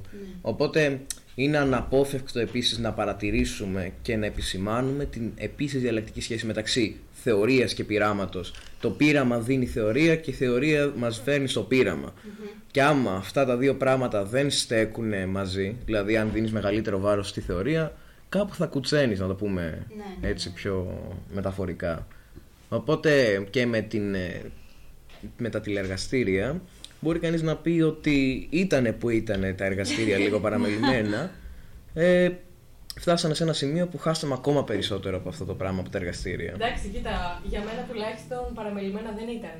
Δηλαδή, σου έτρωγε για αρκετές ώρες μέσα στην εβδομάδα η κάθε εργασία. Ε, ίσως ο Νικόλας δεν αναφέρεται σε αυτό, δεν Α. αναφέρεται στην, στην προσοχή που δίναμε εμείς οι ίδιοι, αναφέρεται μάλλον στην προσοχή που έδινε το, Το πανεπιστήμιο. Αυτό, Ναι. αυτό ακριβώς που OK, OK. Και εφόσον μιλάμε, συγγνώμη που σας διακόπτω για πειράματα, είναι γνωστό και σε εσάς ε, ε, τα δυναμικά συστήματα και χάος, το οποίο τι σημαίνει ότι αν αλλάξουμε ελαχίσ- ελάχιστα μιλάμε τις αρχικές συνθήκες ενός πειράματος, μας δίνει τελείως ε, διαφορετικά. διαφορετικά αποτελέσματα έως και απρόσδενα θα το χαρακτήριζα. Οπότε τι να βγει αυτό από τηλεεκπαίδευση. Ναι, Ναι. ναι, Ναι. αυτό ακριβώς. Αυτό ακριβώς. Πραγμα- πραγματικά, δηλαδή είναι και μερικές κατευθύνσεις οι οποίες είναι και πιο εφαρμοσμένες.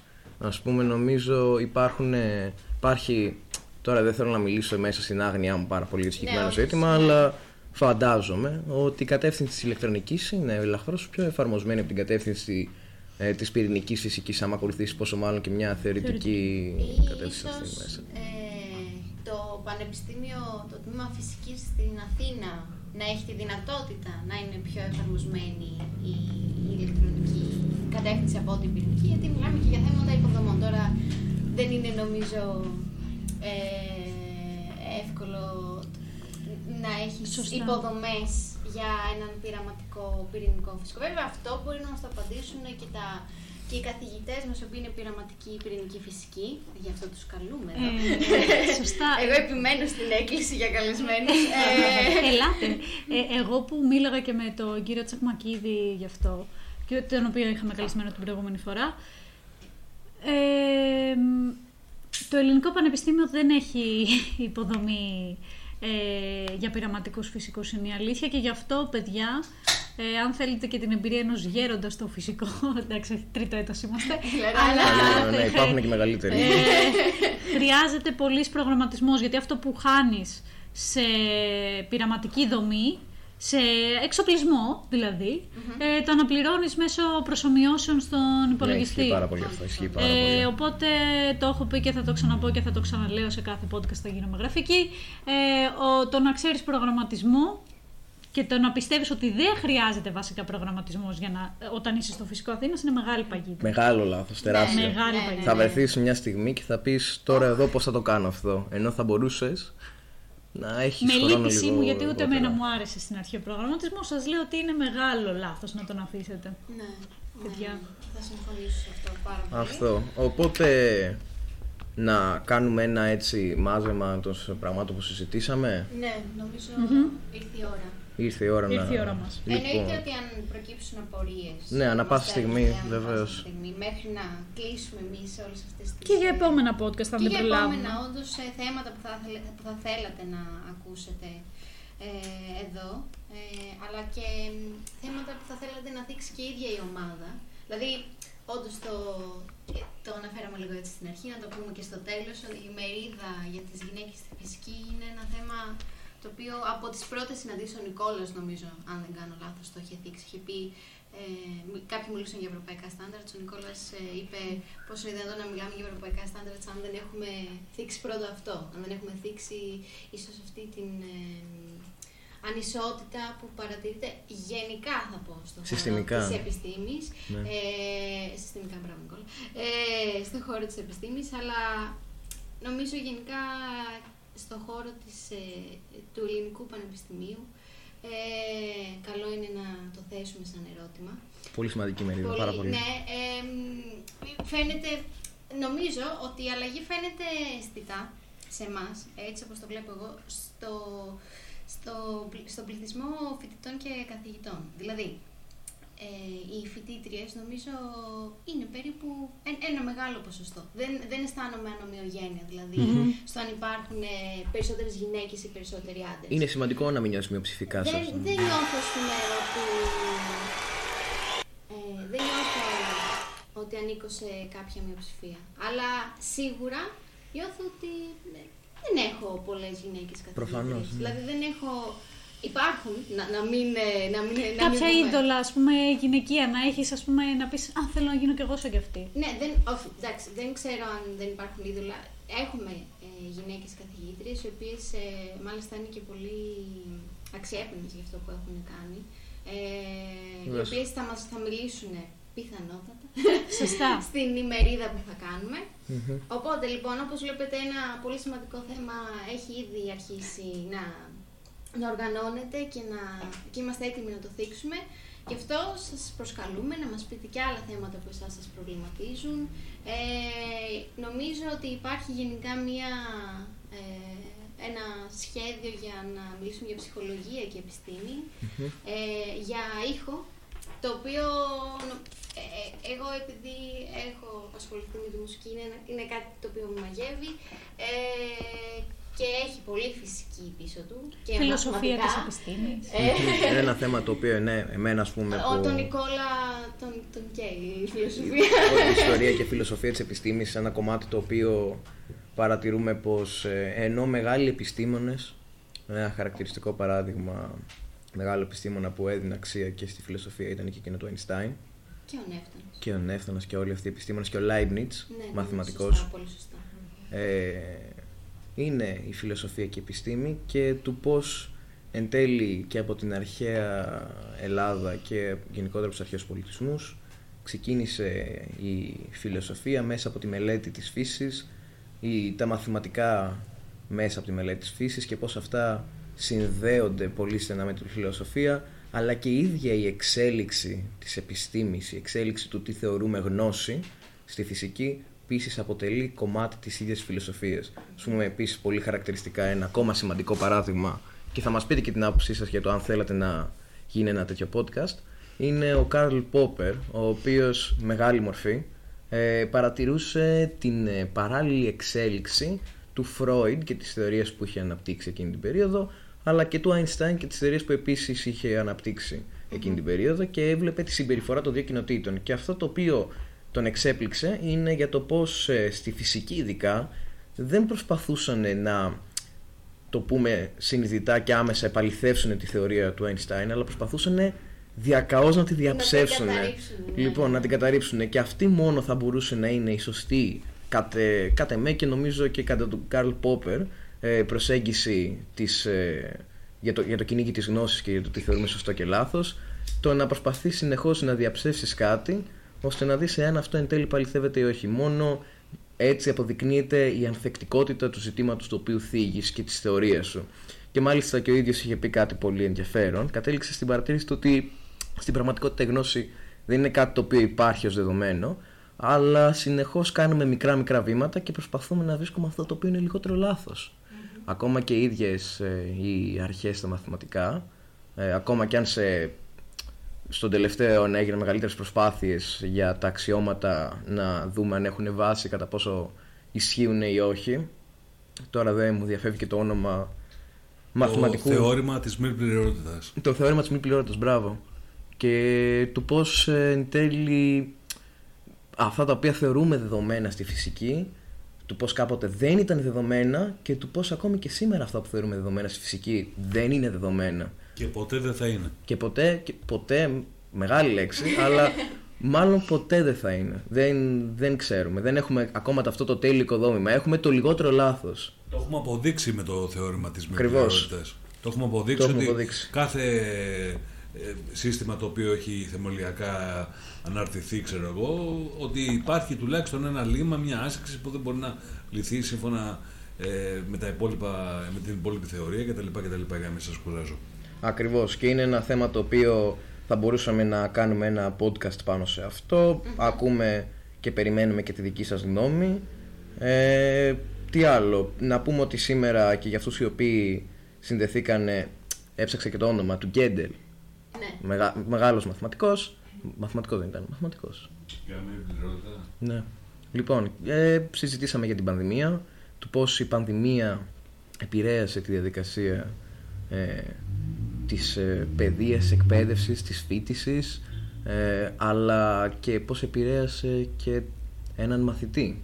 Έναν μαθητή γυμνασίου, έναν μαθητή λυκείου, του πόσο χρόνος απλά πέρασε και έφτασαν μαθητές γυμνασίου να είναι μαθητές λυκείου με μεγάλα κενά τα οποία καλούνται πλέον πάλι οι ίδιοι να καλύψουν χωρίς να έχουν όλοι τα ίδια μέσα, του πώς επίσης η πανδημία επηρέασε την ψυχολογία των ατόμων μέσα στη διαδικασία ε, της φίτησής τους σε οποιοδήποτε ε, σε οποιαδήποτε βαθμίδα της εκπαίδευσης και αν ήταν αυτή στο ζήτημα του πώς η τηλεδιαλέξεις, η τηλεεκπαίδευση η τηλεξέταση και τα τηλεργαστήρια επίσης αποδείχθηκαν ότι ίσως θα μπορούσαν να είχαν γίνει διαφορετικά, ίσως θα μπορούσαν να είχαν γίνει καλύτερα για το πώς ε, επίσης ε, έπεσε η δική μας θέληση να διαβάσουμε, δηλαδή το πώς ε, ε, εν τέλει είδαμε ότι υπάρχει αυτή η σχέση μεταξύ περιβάλλοντος και μάθησης και να πούμε κιόλας ότι συζητήσαμε και για, το, για τους πρωτοετης και τους δευτερετής οι οποίοι επίσης μπήκαν στο πανεπιστήμιο με την υπόσχεση του ότι κάποια στιγμή θα δείτε πως είναι αυτή η προσπάθειά σας να ανταμείβετε αλλά εν τέλει κάθε άλλο παρά ανταμοιβή ήταν ώρες ώρες για αυτούς δηλαδή πραγματικά. Ο- Οσμίζομαι, οσμίζομαι αποφώνηση, οπότε θα σας τη χαλάσω λίγο. Γιατί δύο ώρες ποτέ δεν ήταν αρκετές. λοιπόν, έχω ένα τραγούδι για σας. Έχω απέναντί μου λαμπρούς επιστήμονες. Έχω απέναντί μου λαμπρά παιδιά και να, να τα χαίρονται οι γονείς τους, να χαίρονται οι ίδιοι τη ζωή τους. Ε, θα, θα- θα- ναι, ναι.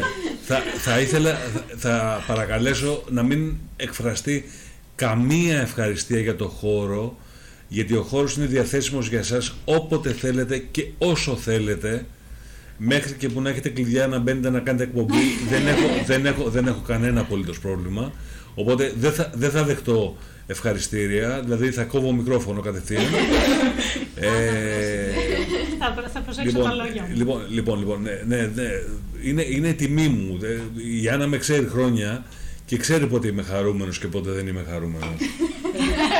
λοιπόν, ναι, μπαίνετε στο σπίτι και απλά φέρνετε όλη αυτή την ενέργεια, όλη αυτή τη γνώση, όλη αυτή την εμπειρία, όλη αυτή τη ζέση για την επιστήμη σας. Γιατί επειδή η επιστήμη είναι και προϊόν εμπορίου, Εντάξει. Πλέον ε, το, το, όλο και περισσότερο. Όλο ναι. και περισσότερο δυστυχώς. Οπότε, οπότε συνειδητούς και, και επιστήμονες με συνειδητότητα καλύτερα ε, που σας θεωρώ ε, όλο και αργότερα, όλο και πιο αργά ε, πώς το λένε συναντάμε. Λοιπόν, εγώ θα βάλω ένα τραγουδάκι τώρα, εσείς μαζεύτε ό,τι θέλετε, να κάτσουμε μέχρι ό,τι ώρα θέλετε, παρακαλώ να μην ευχαριστήσετε. λοιπόν, πάμε το τραγουδάκι να το βρούμε, θα το βρούμε σε κανένα δυο λάπτοπ, εδώ πέρα κάπου παίζει, τι παίζει, αυτό παίζει.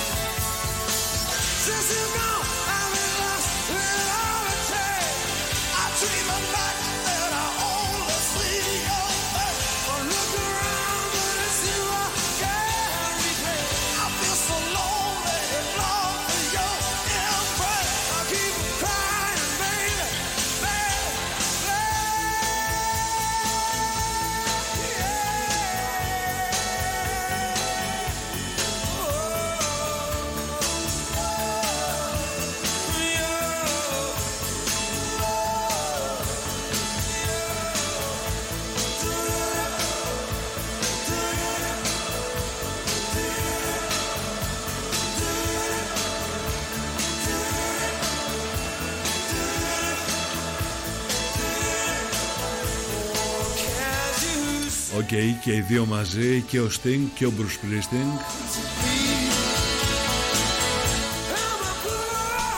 Ακριβώς τα μονοπάτια που διαβήκαμε και σήμερα και στη θεωρία και στην πράξη.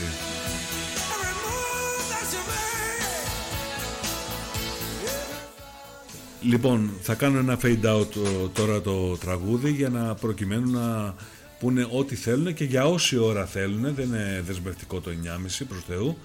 Ε, οι αγαπημένοι μου εκολαπτώμενοι επιστήμονες που είμαι περήφανος πάρα πολύ και είναι μεγάλη μου τιμή που είναι στο σπίτι μου.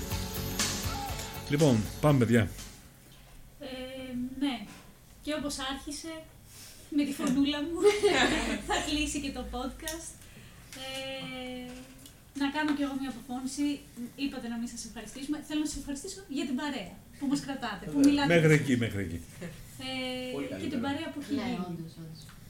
Ε, και θα συνεχίσει να γίνεται. Ε, στο πρόγραμμά μας το έχουμε κάθε Κυριακή σχεδόν να προσπαθούμε να σας κρατάμε και εμείς παρέα για όσο μπορέσουμε, με καθηγητές και χωρίς ε, στην παρέα μας. 5-7 την επόμενη Κυριακή. Την επόμενη Κυριακή.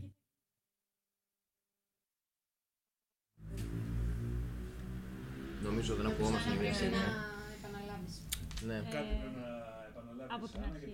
Όχι, από ότι θα γίνει 5 με 7 το... Ναι, το επόμενο podcast θα γίνει λογικά πιο νωρίς το επόμενο Σαββατοκύριακο. Θα ενημερωθείτε σχετικά και, Εκεί κάπου 5-7, κάπου θα το Ναι.